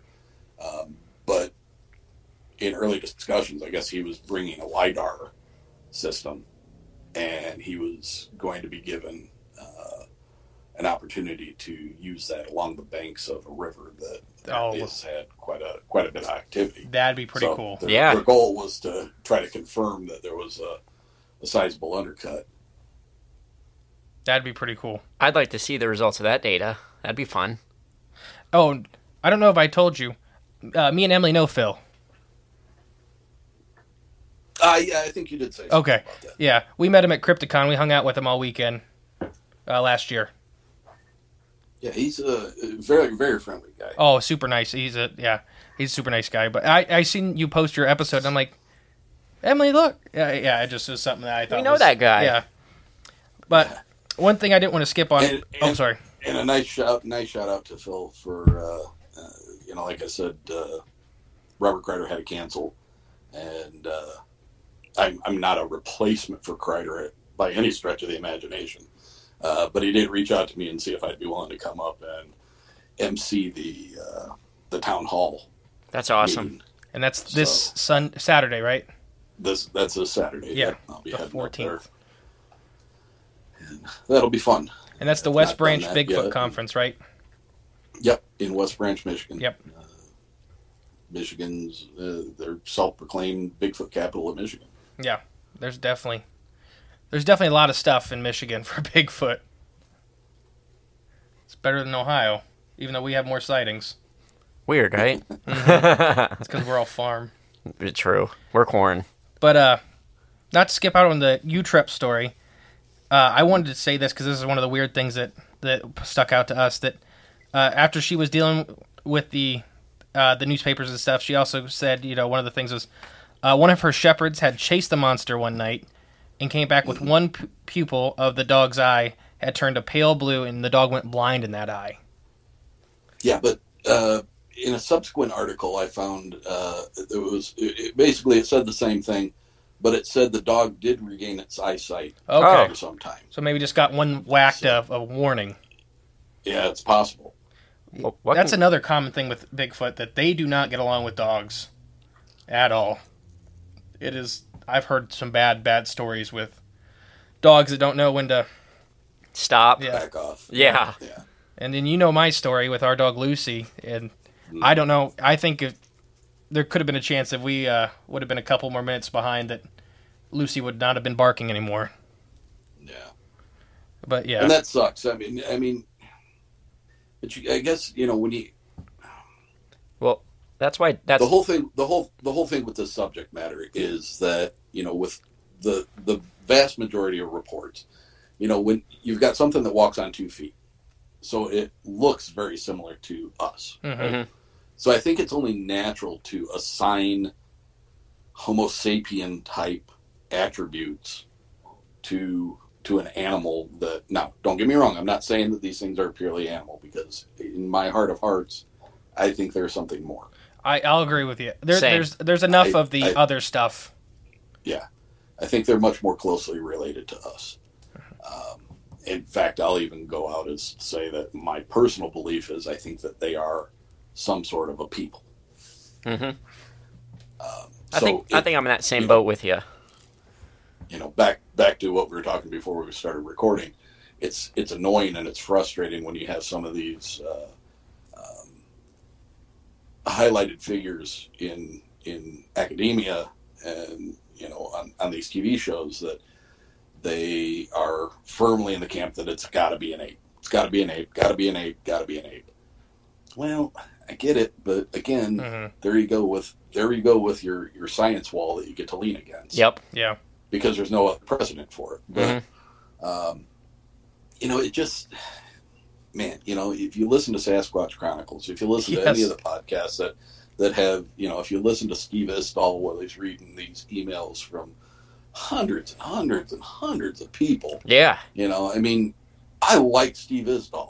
I, I I love the guy for what he's doing. I love the the way he just basically, you know, put a lot of his life on hold to to keep doing this stuff. Um, but if even one percent of all of the accounts that we've heard and listened to or or seen or, or read, if only one percent of those accounts are real, there's still something phenomenal going on out there. Absolutely. Mhm. Yeah. I mean, you can't ignore all of the what we call the woo. You know, you, there's too much of it reported to just say just to to write it off. I don't know what Yeah, orbs are, but I know they're they're seen with Bigfoot an awful lot, and that kind of stuff. You know, it just and- sorry. you know, my first love is were UFOs. hmm That was that was the thing that first captured my imagination back when I was I was obsessed with UFOs by five years old. Mhm. Um, you know, and we didn't have we didn't have internet. We didn't have you know uh, streaming services that you could just go Right. start watching something anything you wanted to. We're, we're spoiled so now. I've always I've always, I've always thought it was weird that I could become that obsessed with a topic when information wasn't that readily available. Um, but you know, I mean, we've we've had you know misinformation and uh, people are made to be be crazy and Mhm. you know you're you're insane and you know now a couple of years ago now it comes out yeah holy crap uh, UFOs are real Oh yeah, but know. let's tell let's tell everybody uh, uh, like the same week that we're scaring the hell out of everybody about this pandemic. Yeah, so Right. you don't that pay way it attention doesn't to it. doesn't so it doesn't get to be too big a news. no, that's old news now. Well- we're we're past that. Now, well, now, but now things are starting to come back around because the the latest release with the Pentagon Papers that came out, fifteen hundred pages, Mhm. and there was some some stuff that was released in there is funky, man. I Hmm. mean, like people the they're admitting that there are people who have come in con- close contact with this uh, these craft Mhm. are having weird cellular disruptions in their body, um, different type of manifestations of illnesses, um, and then you know one of the things was unintended pregnancy. That's what I was going to say if you if you were going to touch on that or not. I seen that too. That that is You know, and- insane. That's that's nuts. That's that's crazy talk there. So you know, hell, we've been told that UFOs are just a figment of our imagination and mass hysteria for over seventy years Right. since the Roswell incident, and now, now, now we're being told, eh, Yeah, you, People are getting real. pregnant from these things, so you know, lock Yeah, your doors so- at night. You know, is is Sasquatch, is Bigfoot, Sabe, whatever you want to call them, is this another thing that we're just not told? Yes. I agree. I, Yes. I, and I have to think that it is. right. uh, yeah. I think there's a lot of weird things. You know, I had enough paranormal experiences in my life after the death of my dad that, without a doubt, hands hands down, I'm I'm not one who's prone to making stuff up. I'm not prone to. Um, uh, what would be a good word? Um, I'm not easily swayed in my opinion. hmm Uh, it's it's not like you can say something to me and then by the power of suggestion, all of a sudden I believe it. Yeah. I'm I'm I'm pretty I'm pretty intelligent guy, I think, and I've I've spent a lot of time looking into this stuff and, and the experiences that I had when my dad passed away. Uh, didn't happen immediately. It took about a year, but once that once things started kind of kicking in a little bit, it was quite obviously my dad hmm who was reaching out from the other side. And, you know, those things are real. I, I went ghost hunting a couple of times. The, the first time I went, I, I got video of an orb. Oh And I, wow. am not talking. I'm not talking a piece of dust that flew in front of the light. Right, or a bug or something. I'm, I'm talking. I'm talking about a golf ball sized blue orb that manifested right in front of me, and then did this little zippity zoo and was gone in like a second and a half. But I managed to get it on videotape. Oh, awesome. Um, you know, I took photographs of the, the wooded area on the outside edge of the, the graveyard that we were walking around. And when I was loading the, the pictures on the computer, my son walked in and he's like, Is that a face? And I said, Where? and he's like, There. So, you know, I lightened the picture up a little bit, and sure enough, it looked like an upside down death mask. You know, like uh, Uh. Motley Crue, uh, Mhm. the Theater of Pain album Y- with the uh, theater masks on it Yep. I, it looked like one looked like one of those masks, only it was upside down. So I rotated the picture 180 degrees, so it was upside down, and then it became very evident. And okay, it could be pareidolia. Um, mhm. the face looks like a a skull or a, a death mask, and then as you look further into the um, the the trunk of the tree, the the bark and the the foliage around it. I'm telling you, man, you, it looks like you can see the outline of shoulders, the outline of an arm, the the torso, and and the legs. But in the proper orientation, this whole would have been upside down to me there in person. Mm, okay. You know, I've done enough ghost investigating that I I don't need to have anything proved to me anymore. Right. Right. I- yeah. You know, what, oh man, why don't you go haunted houses and stuff? It's like, I mean, I get it. It's fun and and it's cool, but I don't. I don't have to prove anything to myself anymore. It, I am completely, completely, hundred percent sure that there is something that exists beyond our our reality. I agree with that. that's true, you know, if that's true, and if UFOs are true, um, what else is true? Yep. I think there's an awful lot, awful lot more out there that that's going on that we can't see. Whether you know, our our visual spectrum is very narrow Oh, by it's tiny. you know by other standards. hmm Our hearing is is firmly rooted within a, a, a specific frequencies, and you know, there's other stuff out there. We just we're not. We don't know it. We don't understand it. We can't measure it. We We're not taught it. And- We're not told about it. That's right. you know, and I think I had a I had a conversation with uh, Karen Tatro. She was a, a psychic medium from out east, and we had a great conversation. And I think what you know it boiled down to was, you know, my parents they didn't necessarily um, humor me on any of this type of weird stuff, but they never shut me down either. Mhm. Right. You know, I was I was never told, oh, you know, Oh, something just fell, and I have no idea what it was. Oh gosh. We're in the middle of moving, and that sounded like a problem. that that sounded almost like it needed immediate attention. I don't know what it was, but I know my shorts need immediate yeah. attention. We'll be right back. We're going to take a quick break.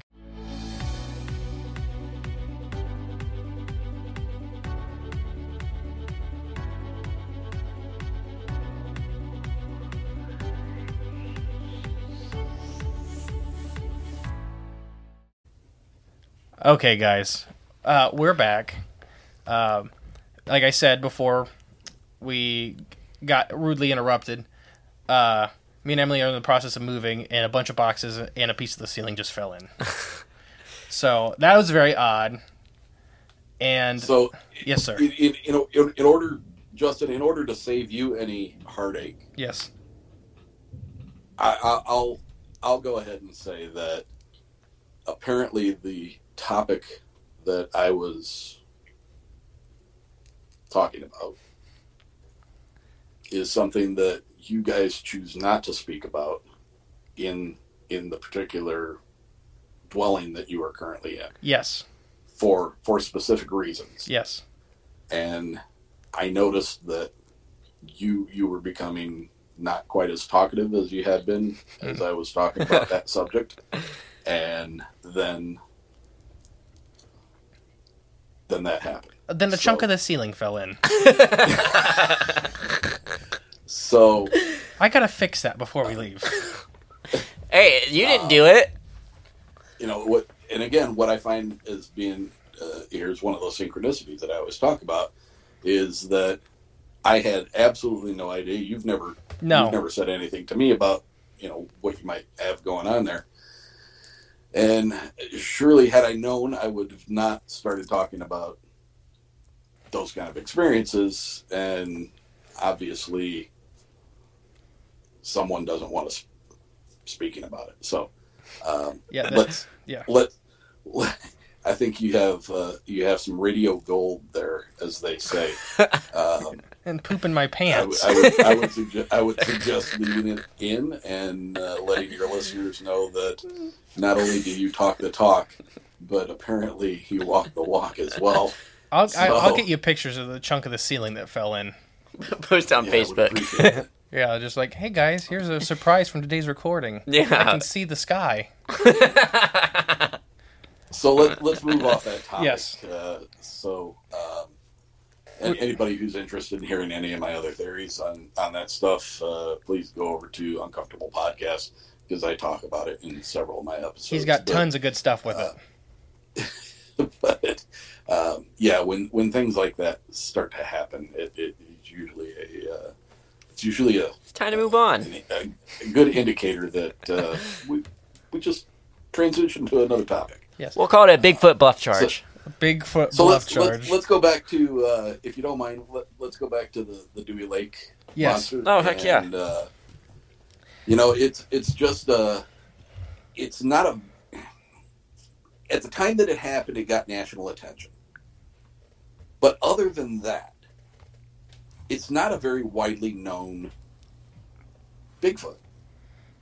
I- you know, I've I've talked to other people who have been in this for a long time, and they're like, "No, "I've never heard of it."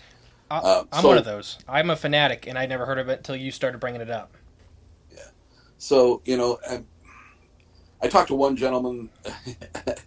it was supposedly uh, he was supposed to be an expert in the in the whole um, the local lore of it and everything. He's like, hmm yeah, well, you know, I talked to a guy and he said he had a mask and he just went around scaring kids. and I was like, that is like the lamest thing that you. It's like, so first of all, nobody ever really described seeing a face Right. um, or, or describing a face. What they were describing was somebody that was massively large, hairy, wet at times, and smelled bad, and was bigger than a bear and had hands, Must have been a nice mask. not not paws. So you know, so uh, I didn't put a whole lot of credence in that. Um, you know, there's a lot of people in the area. They still hang tight to this uh, this local legend, and uh, you know, you can see it as you drive through the community. You can see there's Bigfoot uh, silhouettes. There's, um, you know, it, it's just they, they embrace it there Right. and and yeah, it's a part of their culture. So um, you know, you'll see businesses with you know trinkets and stuff like that, and yeah, they're making money off of it. But it doesn't mean that it didn't happen.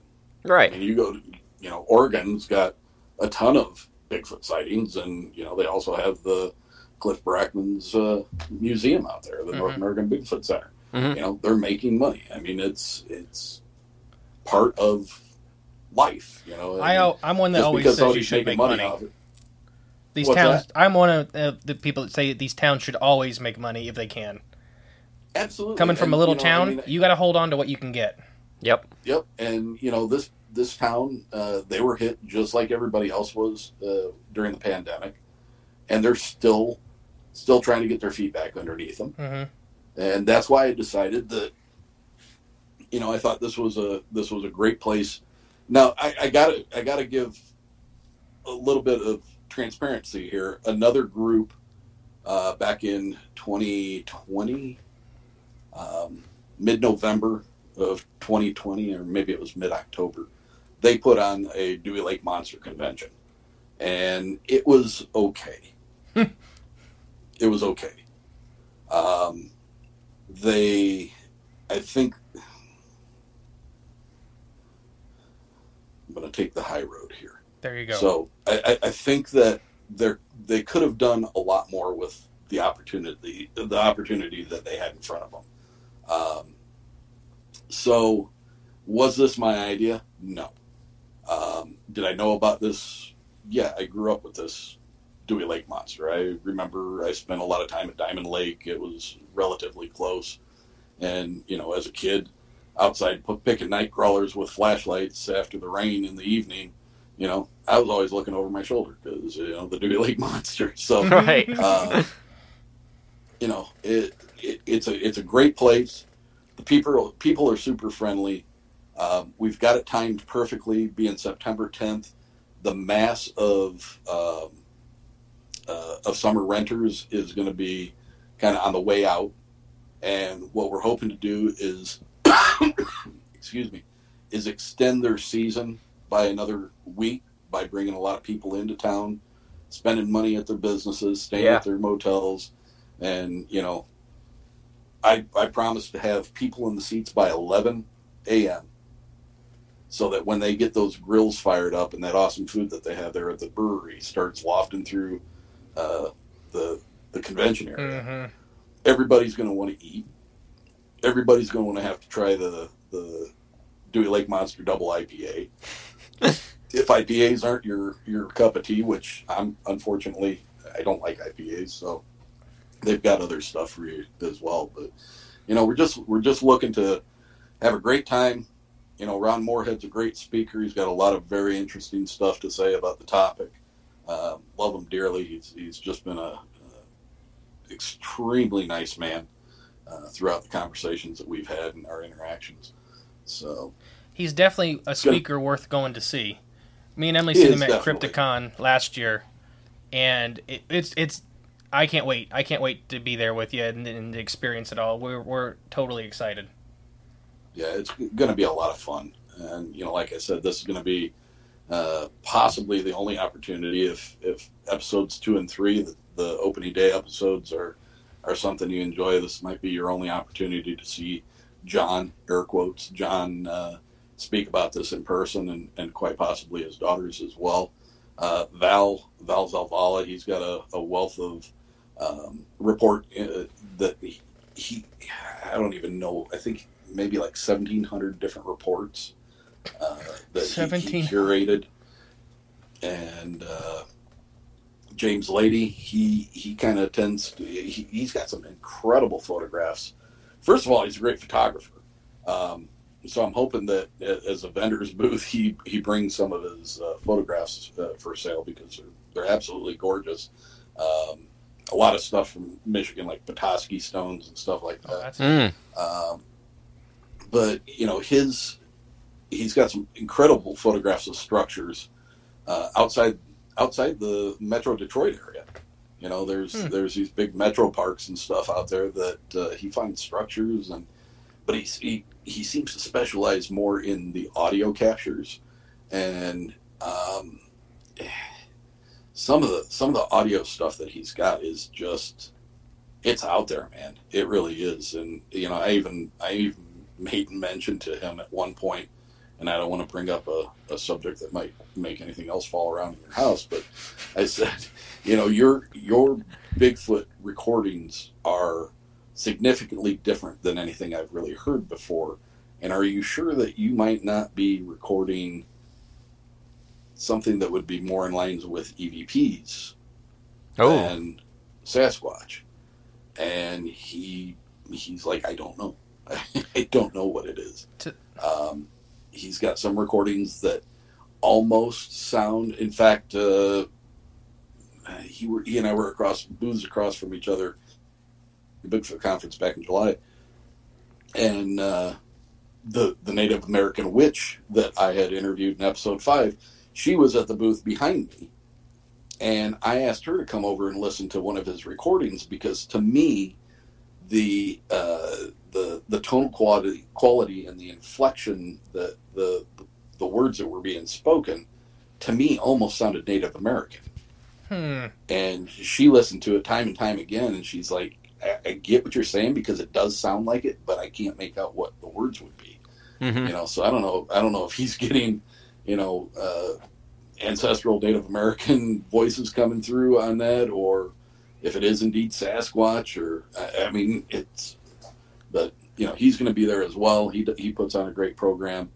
And uh, we're just going to have a lot of fun. We've got a lot of good vendors. Bring money for food drink buy some stuff with the vendors sit around listen to some great bigfoot talk. Uh, we're definitely going to cover you know the the Dewey Lake history of uh, of the sightings that happened back in '64, and you know, so when you when you look on the map of Michigan, Dewey Lake, Sister Lakes, Dowagiac, uh, 1964 summer, um, and then you move due east across the state. When you get due east across the state, you get to Monroe. Mm. And in 1965, Monroe had nearly the same thing happen in their town. Influx of people coming in in cars and truckloads, monster Oh wow, yeah. Um, it- you know, so And it really You know, sucked makes if it was one- that same Bigfoot getting chased down twice. Right, yeah. it, it it makes me think. You know, was this thing on some kind of a migratory pattern? Did it move across the state? Was it chased out of the Dowagiac area? hmm And did it did it head you know due east? And you said most of it was like s- seven to eight foot tall, is most of the reports, right? Right? Yeah, um, subsequent writings and stuff. You know, I mean, you know, like different articles have been written about it in years later years. Um, I've run across one that said something about ten foot. In my yeah, we've seen in that my- too. in my digging into the because I actually went to the uh, the wonderful wonderful Kay who works at uh, uh, the Dowagiac Library, and she went down into the basement of the library and pulled out the boxes that have the actual um, newspaper clippings that were used to create the microfiche in the in the library, and she photocopied all those for me Oh, awesome. awesome. in in none of those uh, did I see anything that even remotely said it was like ten or ten or eleven feet tall. But in later articles, years later, especially like in the 1980s, um, my hometown's uh, newspaper, I think in somewhere around like 84, 85, something like that. I think I was just out of high school a couple of years. They did a they did a kind of a recap of hey, do you remember when Dewey Lake Monster was a thing? And you know they they did a a, a very tongue in cheek treatment of it. And I think in that article they said something about it being ten feet tall and Oh, being yeah. a swamp monster. or The something like Yeah. Yeah. So, you know, I mean, with anything, you know, the longer a story is around, The bigger the monster you know, gets. It well, and it's the telephone game. You know, Yep. no Yep. no story is ever going to be told the same. You know, no matter how how hard you try, when it gets back to you, it's going to be different. Yep. So, um, you know, I I went off of the for my episode I did on it. I went off of the actual newspaper clippings. And uh, you know, I added some sound effects and stuff like that. Obviously, it's not the real Bigfoot sound in the background, um, but I thought it added to the the the atmosphere of the of the story. And you know, it's just a it's a neat it's a neat story. It captured the attention of of an entire town and and a nation for some time. Um, you know, because like I said, it, it did make the national news hmm and you know Bef- so come out go to bigfootbrews.com buy your tickets hmm come out september 10th hang out with me justin jay emily probably be Yep. there She will. Mhm. and you know uh It's gonna be a ball, gonna have some guys. great great vendors and great food and great beer and great people to listen to it's just I, I, I you know short of some kind of World War Three or something like that. Right. Gosh. Any reason? Any reason that this isn't gonna to be a great afternoon? Ah, we still probably be there. Um, Yeah, we'll still be there even if World War Three is going on. They can't draft me. I got a bad knee. I, I'm the youngest male. Does that still work? They can't draft me. uh, I don't think so. Oh, dang I don't it. think so. I think that stopped in the 70s. Bef- before we start wrapping up, I did have one more question or kind of comment for you about the Dewey I Dewey got all the time in the world for you, man. Okay. So whatever you want to ask me. Uh, there's just one of these. The, okay, so July 14th of the year. The creature was spotted again only three miles away from the Sisters Lake area. The creature was described as taller than a bear and with red hands. Yeah, That was one that stuck Yeah. out to me as weird, weird.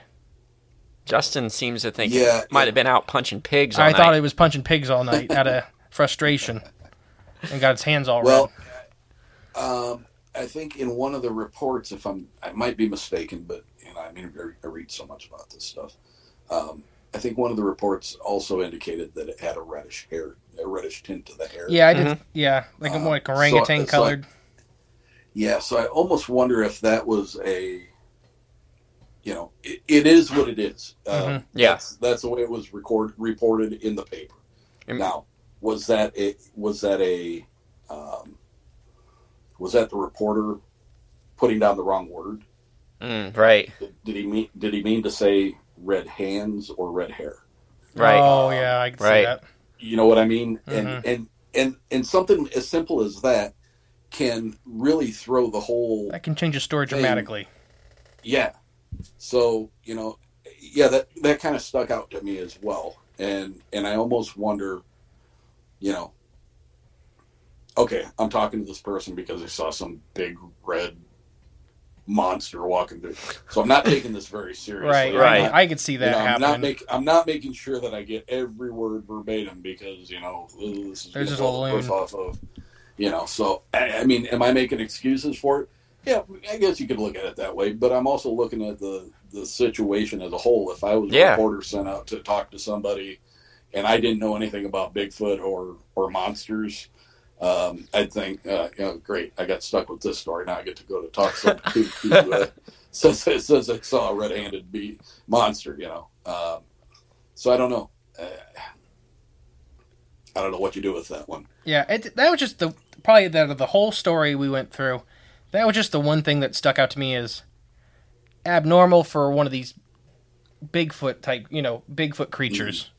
Is it just? But that, I could see what you mean. I think that makes a lot more sense than it just having red hands.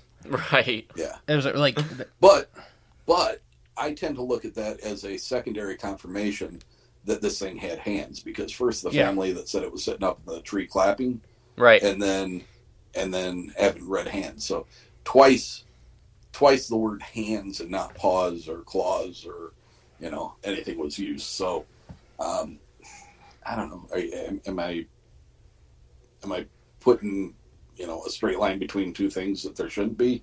Possible, um, but after you listen and you, you read enough of these reports and you listen to enough of them being read, um, you you start finding patterns and you Right. there's things that stick out to you. Yeah, I uh, yeah.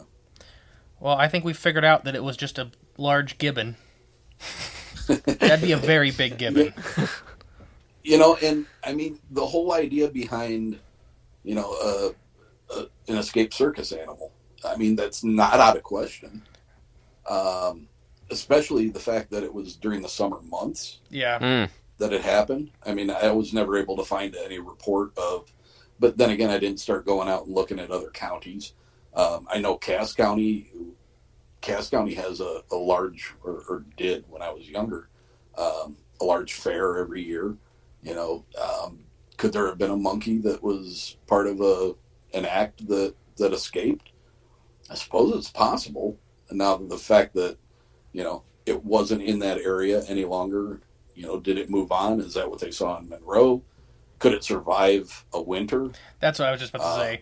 I was just know, most likely not. yeah, I was I was goofing around, but yeah, no, none of these tropical primates would. A Michigan winter, Right. you know, this No isn't way. Tennessee. Yeah. Right. That's you know a gibbon or a chimp or a gorilla. They ain't making it. Unless someone No, captured I- this monkey I mean, I, I can I can picture a gibbon in my head, but you know, weight wise and height wise, Oh, they're tiny. Gibbons, gibbons are not any even No. close to being a chimpanzee. About three. If a gri- if a gibbon was standing straight up, it'd be about three foot tall, but their arms drag on the ground when they stand up. And they're skinny as hell. They're like Yeah, a they're- meerkat. Spider monkeys is kind of what they look like, just Mm. just tiny Yeah. little things. But it just was funny. That I just was, just the clapping thing to me was what I compared it. Why we put gibbon on the list, just because I've been like, I know I know that behavior from somewhere. oh Uh, yeah. yeah. From, uh, I have a couple animal behavioral books, and I'm like, I know I, that's, I know somebody does that. Right. Someone somewhere. I And, read it in a and why is there and, and why is there such an association with it being a you know a primate, a monkey? Uh, you know, I mean, where does that come from? Unless you know, unless it looked primate, why would somebody say it looked primate? Right. It probably. You know, why? Oh, go ahead. Well, I mean, you, you know, if you, if you if you saw a monster, I wouldn't say that a monster looked like a monkey or a, a gorilla or Right. Yeah. a primate. You know, I saw a monster. I saw a, this thing was taller than me and it was covered in hair. It was a monster. I, I don't think I'd be making you know associations with if it looked like a bear or if it looked like an ape or if I looked hmm you know, I mean, if you see something that scares the hell out of you and it's not normal, I don't know why you would go and start assigning you know Other like stuff to it. pri- primate primate features. Yeah. it. Mhm. Well, it's Uh, because back at back at that time, you know, the summer of '64, what Patterson Gimlin film didn't come out until six, 67. Um, you know, the the Jerry Crew um, uh, Cass was that 58? I'm not sure. This is why Emily needs to be here. yeah. That's her role. I think I think it might have been 58. I, I could be wrong. I probably am, but you know, there, you know, for 1964, there wasn't a lot of media attention being given to Bigfoot. hmm I guess is the is the Right. the crux to what I'm getting at.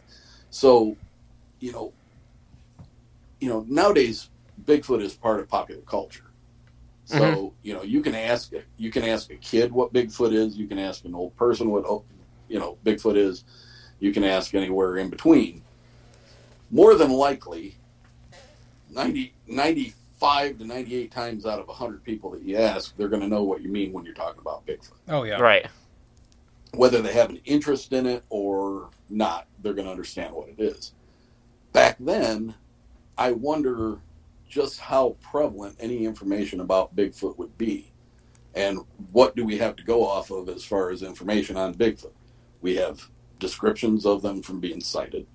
We have tracks that are left that a good number of them not all of them, not a lot of them, but a good number of them seem to have feet that resemble primate feet, Mhm. where that that big toe is a little bit lower down on the, on the side of the foot. Off the side, yep. Um, you know, so I mean, they going through all those articles. There, there were a lot of things. There were a lot of check marks that I was putting in the plus column for this being a Bigfoot. hmm I mean, I, we seen So- gorilla once. They somebody said, could who said gorilla? I'm trying to remember now. Oh, in the story? Yeah, somebody mentioned gorilla. Oh, ape is that- tracks? Yeah, you know, ape-like Well, tracks. somebody, somebody even mentioned as far as dog tracks, and it's like,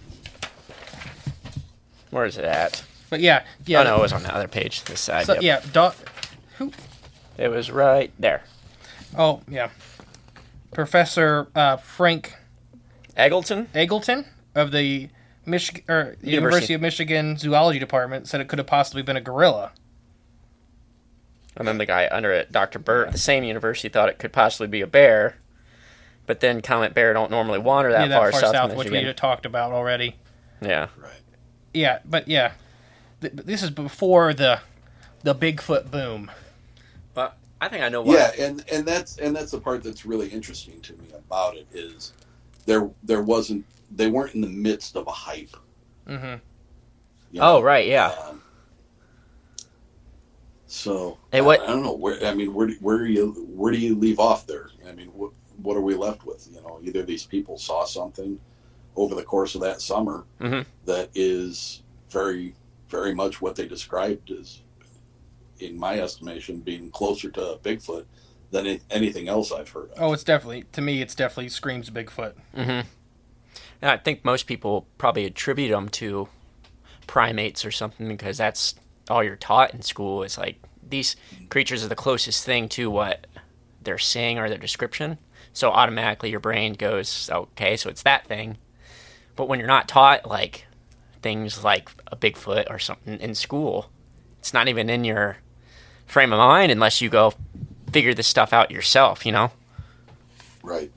It's not something everyone's taught at all. Why don't they mention Bigfoot in schools at all? Are you? Is that? Are you really asking, or are you being sarcastic? Yeah, why not? Why isn't even mentioned? because it's not proven. I guess there's a lot of stuff they talk about that's not proven, but they don't talk about Nessie either.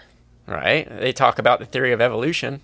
Yet, Yeah. yet, Yeah. Yet, one of my favorite books as a child in grade school was a book, a paperback book, that the first half of the book was about Bigfoot and had stills from the Patterson Gimlin film. in it. Oh, And sweet. the sec and the second half of the book was uh, about the Loch Ness monster with stills from the I uh, um, the, the surgeon's photo. I think I Which- have the same book. No way. You know, I now, think I do. I, I couldn't tell you how many times I checked that book out hmm from my grade school library. And, and now it's banned from the school and they burned it. And I I don't think they went that far. you'd be surprised. Look in there. I bet you it's not there. Oh, maybe not. Maybe not. no, I don't. It's definitely this definitely screams Bigfoot to me, just fully, just everything about it. And we've talked about.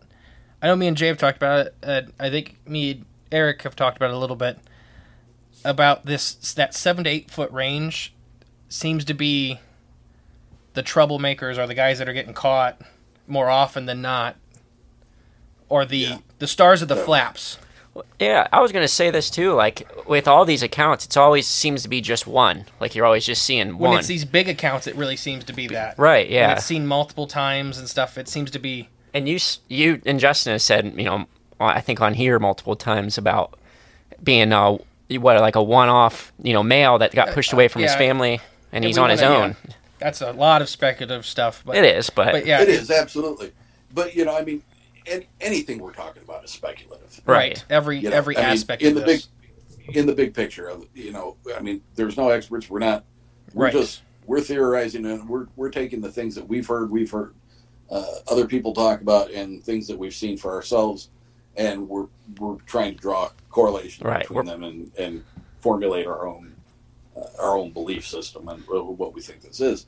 And you know, I mean, I tend to I tend to agree that you know the the theory of rogue males um, being a male that was pushed out of a family unit, either because it was a troublemaker or because that's the way that they keep the the genetic pool Mhm. fresh. Right. You know, it, it may not be because oh you're a horrible Bigfoot, go Right. leave Right. us, you're banished. I think it's more the Um, latter of the, the it's like- genetic diversity because we see that with big cats. We see that with a lot of things we consider apexes. Is that the females get to stay relatively close to the the mom and or the dad's home range, and Well- boys got to go way far away. Yeah, and if you're, you know, living that lifestyle they live, you know, like a pretty much a wild animal, you could say, y- you can't be coddled by mom all the time, or you know, you're not going to get too far down the road, and then your kids, you know, it's it's not a good thing. Absolutely. Get pushed out, keep everything strong. You know, I think if you if you talk to people and you listen and you you absorb, I- I think you I think it becomes easier for you to um, to kind of wash out the the BS Mm-hmm. and and the things be, you know because ev- we're all natural beings, right? Yeah, right. we are we are part of nature. We are. I, I can, that leads into a different thing because I don't necessarily think that we as people are from here. Um, we if if you look around, I- I'll get into this real quick. Um, if you look around at animals, Mhm. right? You look around at a beaver, a squirrel, a bird, um, bear, elk. Everything has horns. They have uh, they have fur, they have tails, they have just animal stuff, right? Mhm. we just talked about this. everything today. we don't have, basically. And and when you look at us, we are the weirdest looking thing on this planet. we are the worst animal, like the design We are we are terrible. We are terrible because we we basically destroy everything that we touch. right. Um, but but from the from the outset of of how we look, how we behave, how we do things, we are we're significantly different than everything else. Everything. Yeah.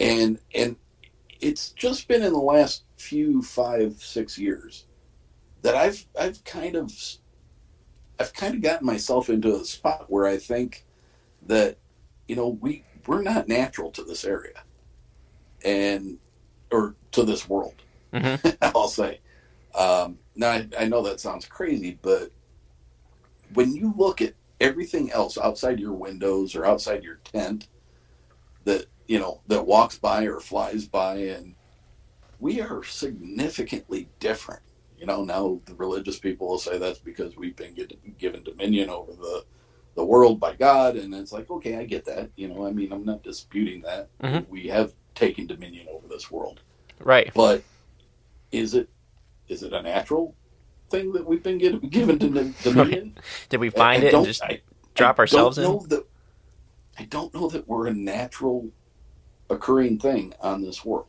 We are now, obviously, because Yeah. we breed and, and all that.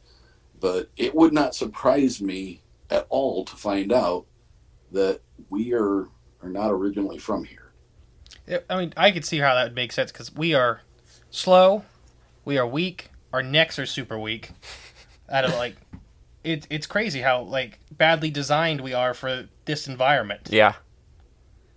Well, what if you know, and and when you find when you find fossil records of of the closest thing to us that is that has been buried in the ground for thousands of years, they're significantly different than us. Oh yeah, hmm What if uh, You know, I mean, we as yeah, the humans, framework, you know, the framework's all there, but we're It's just- we're significantly different. Than that. hmm right?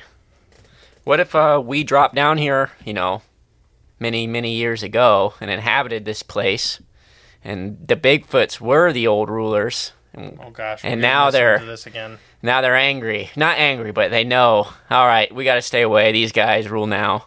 All right. On that note, They we've been the Cryptids of the masters. Corn. You guys have a good night. You Yeah. never They We're the masters. Mhm. Yeah. Now they're that's why they hide from us. It's like there ain't much of us left. They've been one by one wiping us out. Stay away from these guys. Oh yeah, Our time will come again. somebody- I think most mammals needs to figured that get out. Jay a drink. Jay, you need a drink, man. Yeah, I'm I'm ready for it. Well, I think we've pretty well hammered the Dewey Lake story, at least a chunk of it. And if you guys at home Yeah, want to yeah, hear the full definitely. Dewey Lake story, go to Erick. You know, uncomfortable. He's he, he has it perfect on there. And we're so we have some questions for you though before we start doing our sign off and Oh, everything. absolutely. Little lightning round here. Yeah. All right. You re- So we have a question that kind of comes up every monster we do- we cover. Do you think you could beat the Dewey Lake monster in a fight? Uh, This isn't a Dover our- our demon. weapon- You our- get no hand to hand. weapons- Our weapons, no, no weapons. No weapons, hand-to-hand. hand to hand. not even a big rock or something. Nope. This isn't I'll that mountain lion what, guy. man, if if that thing walked out in front of me, I'm not lying to you guys. I would, I would just, it would be running down the back of my. head. Brown pants moment. You could throw that at it. You can use that. there, I don't think there wouldn't be any fight. there I- really wouldn't be. I think the only one we've covered that we thought we could beat in a fight was the Dover Demon. I was listening to that episode, and yeah, they're they're featherweights. Yes. Yeah. He'd punch. I- Ju- I- Justin I would don't- punch it in the wouldn't dust. Okay, the next little one is uh, what is your favorite Little Debbie snack? Because the, the podcast studio is full of Little Debbie snacks. Uh, Threw you a curveball. Well, no, I actually dated a girl whose nickname was Little Debbie. So that was That was your favorite snack. Good answer. Threw a curveball right back. there we go. All right. And then one from me. I ask everybody, uh, what is your favorite fish? What is my favorite fish? Mhm. Well, that depends. Um, if we're talking about a Cajun seasoned Ooh, that sounds walleye fish sandwich, Oh. then I would say that that would be my favorite fish sandwich. As far as um, panfish, it's a it's a it's a toss up between Lake Erie perch Oh. and bluegill Ooh, bluegill from northern Michigan. Okay. I agree with all of those.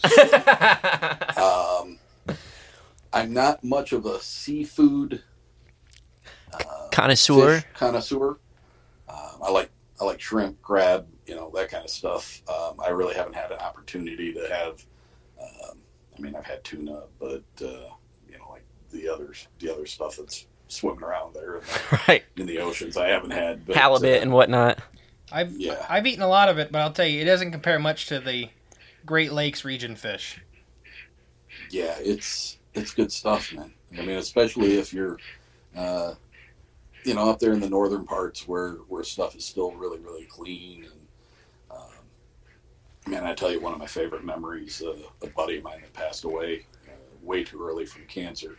He Mm. used to go up into the uh, the Upper Peninsula on the western side, uh, above um, above Jesus, Wisconsin.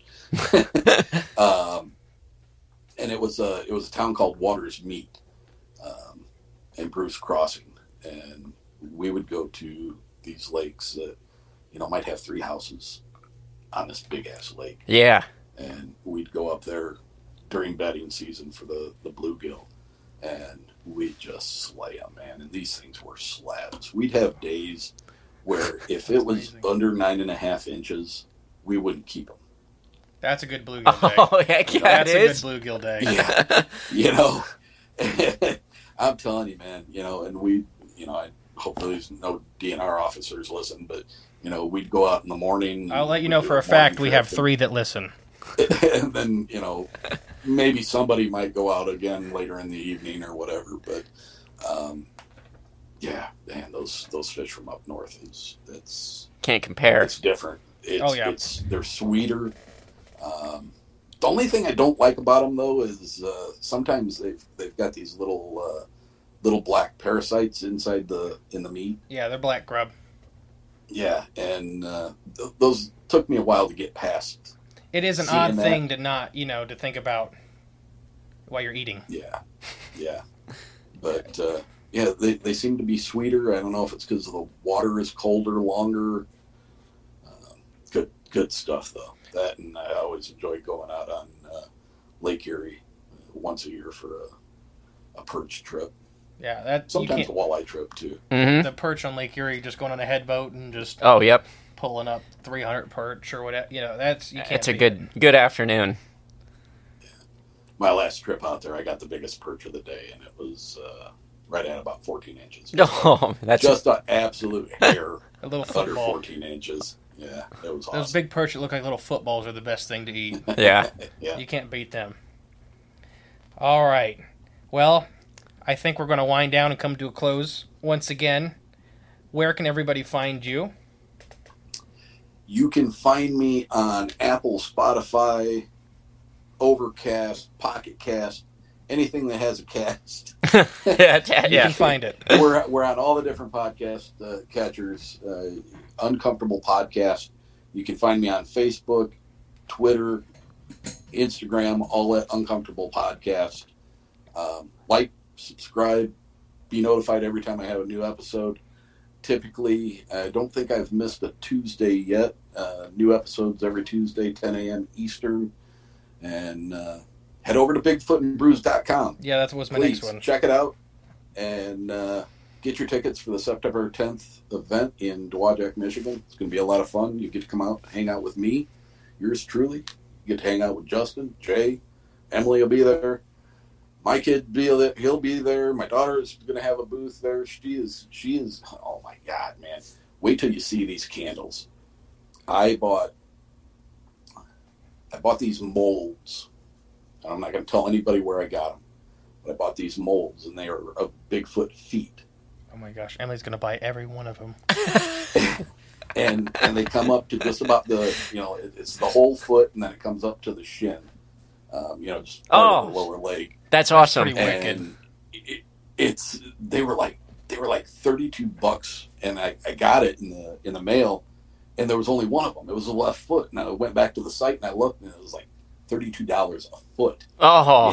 yeah, you gotta buy both of them to have it Oh. but she's she's got these other uh, these other molds that there's um, mushrooms and all kinds of stuff and they use this herbal tea that's covered with wax so it looks like dirt and uh, and grass and stuff and she's making these amazing candles that are going to be you know sasquatch flavored and scented Oh. um, I told her, I told her for sure for pranks. I said, you got to make one that's going to be the skunk ape and have I it just gonna smell yeah. hell. Dead I said, animal. somebody, guarantee you somebody's going to buy it. even Oh, it I'll smells buy it like to give it to somebody. because it's skunk ape. um, but yeah, she's going to have a table there with a lot of her stuff. Uh, it's it's great to have the whole family kind of get involved That with is this awesome. thing Yeah, that is awesome. the the whole show is going to be uh, the whole day is going to be littered with um, guests from my show as well. Not only the speakers, but Angel from uh, the one episode I had. She had an experience in the Utah Basin where um, she had this thing run around her campsite in in like no time flat, and she literally wet herself because she was so scared.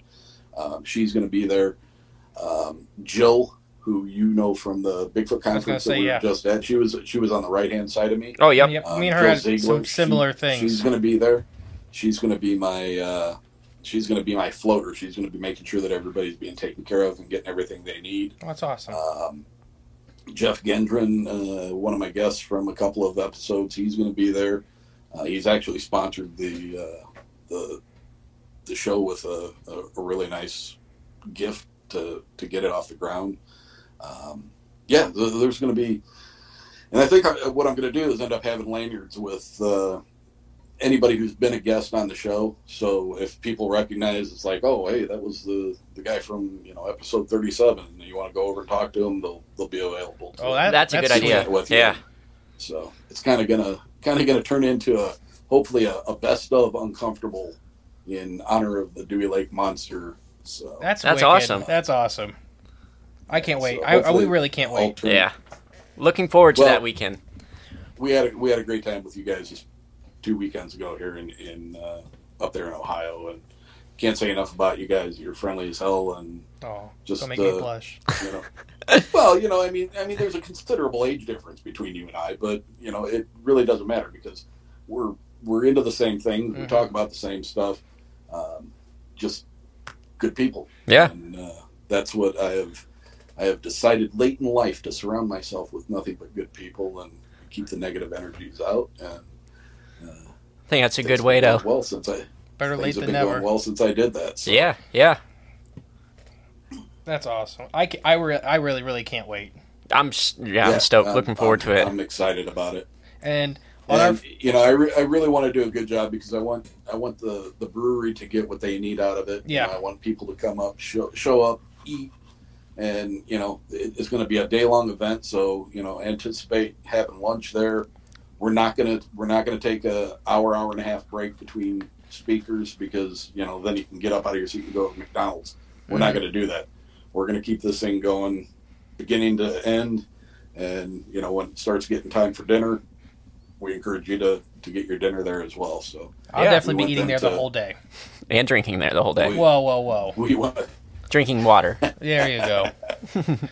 I uh, I encourage uh, people to come out, eat their food, drink their beer, drink responsibly. Um, I was a bouncer in a previous life, so I'm not going to tolerate any getting out of uh, getting out of line. But uh, I think I think he's talking to you, Justin. I know I've bounced in life. yeah, off the ground. Yeah, not we're not talking about bouncing through life. We're talking Oh. about bounce out of a those bar. are different. And again, I have it on the Facebook on our Facebook page. I have it pinned. Uh, so the if you can't if you have trouble finding the event or whatever, it is pinned to the top of our Facebook page in the features banner. I will also have it linked in the description below, and I will have a link to Erick's podcast in the description below. So you should be able to find Awesome. Hey. everything. Yes, You know sir. what? I'm I'm gonna I'm gonna give you a special offer Okay. for your listeners. Oh, geez. okay. Your listeners, if you go, if you decide you want to go to this, and and it's only probably what uh, three and a half hour drive from you guys, Right on the nail. hour maybe. Yep. Nope. Three and a half. Okay, three and a half hours. So if you decide that you would like to join us at Bigfoot and Brews, if you go to bigfootandbrews.com to purchase your tickets, there is a code that you can enter in for a discount on your tickets. And that code is S L B C 22. That'll give you five bucks off your ticket. Oh, That's awesome. awesome. Thank you. We'll, we'll tease that at the top of the show. Maybe maybe we'll put in a little blurb if you listen. You stick gotta listen to the stick whole to thing. the end. Oh no, you got you don't tell them where it is. Oh, uh, okay. Good idea. You idea. gotta make them hunt for it. yeah. Okay. I had a chunk of my Like, roof fall you off for this Justin? episode. Oh my gosh. what were you saying, Erick? I'm sorry. I, I just said I like the way you think, Justin. Oh yeah, you gotta make them hunt for it. and Make them, make them. At the very end, if you don't listen all the way through, you ain't getting it. Yeah. No. Well, Erick, we've had a blast with you tonight. We Yep. we so greatly Absolutely. appreciate you. And we can't wait for the event. And like I said, I'll have all the links in the description below to get to everything and get to Erick uh, uncomfortable. And it, it's it's a great podcast. But Emily made, told appreciate me to have to say, if you listen to Erick, just don't fill up on bread. Make sure you come back. Emily didn't get to be here, so she said I had to say it at some point. But no, Erick's great. I So- love I love Uncomfortable. It's a great podcast. Definitely everybody. awesome. Mm-hmm. Thank, thank you so much, guys. I appreciate the opportunity to be on your show too. I wish you guys all the best, and uh, hey, stay uncomfortable. Oh, there we go. All right, guys. I've been the mysterious Justin. I've been the infamous Jay.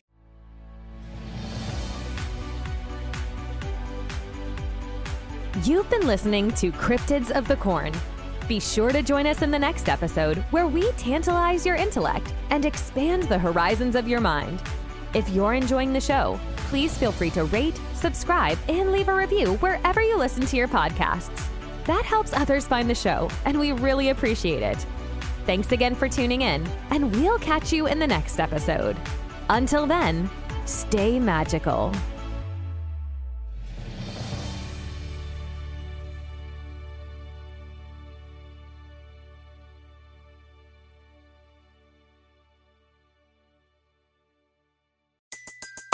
Everybody in your crew identifies as either Big Mac Burger, McNuggets, or McCrispy Sandwich. But you're the filet o fish Sandwich all day. That crispy fish, that savory tartar sauce, that melty cheese, that pillowy bun. Yeah, you get it every time. And if you love the filet of fish, right now you can catch two of the classics you love for just $6. Limited time only. Price and participation may vary. Cannot be combined with any other offer. Single item at regular price. Ba da ba ba ba.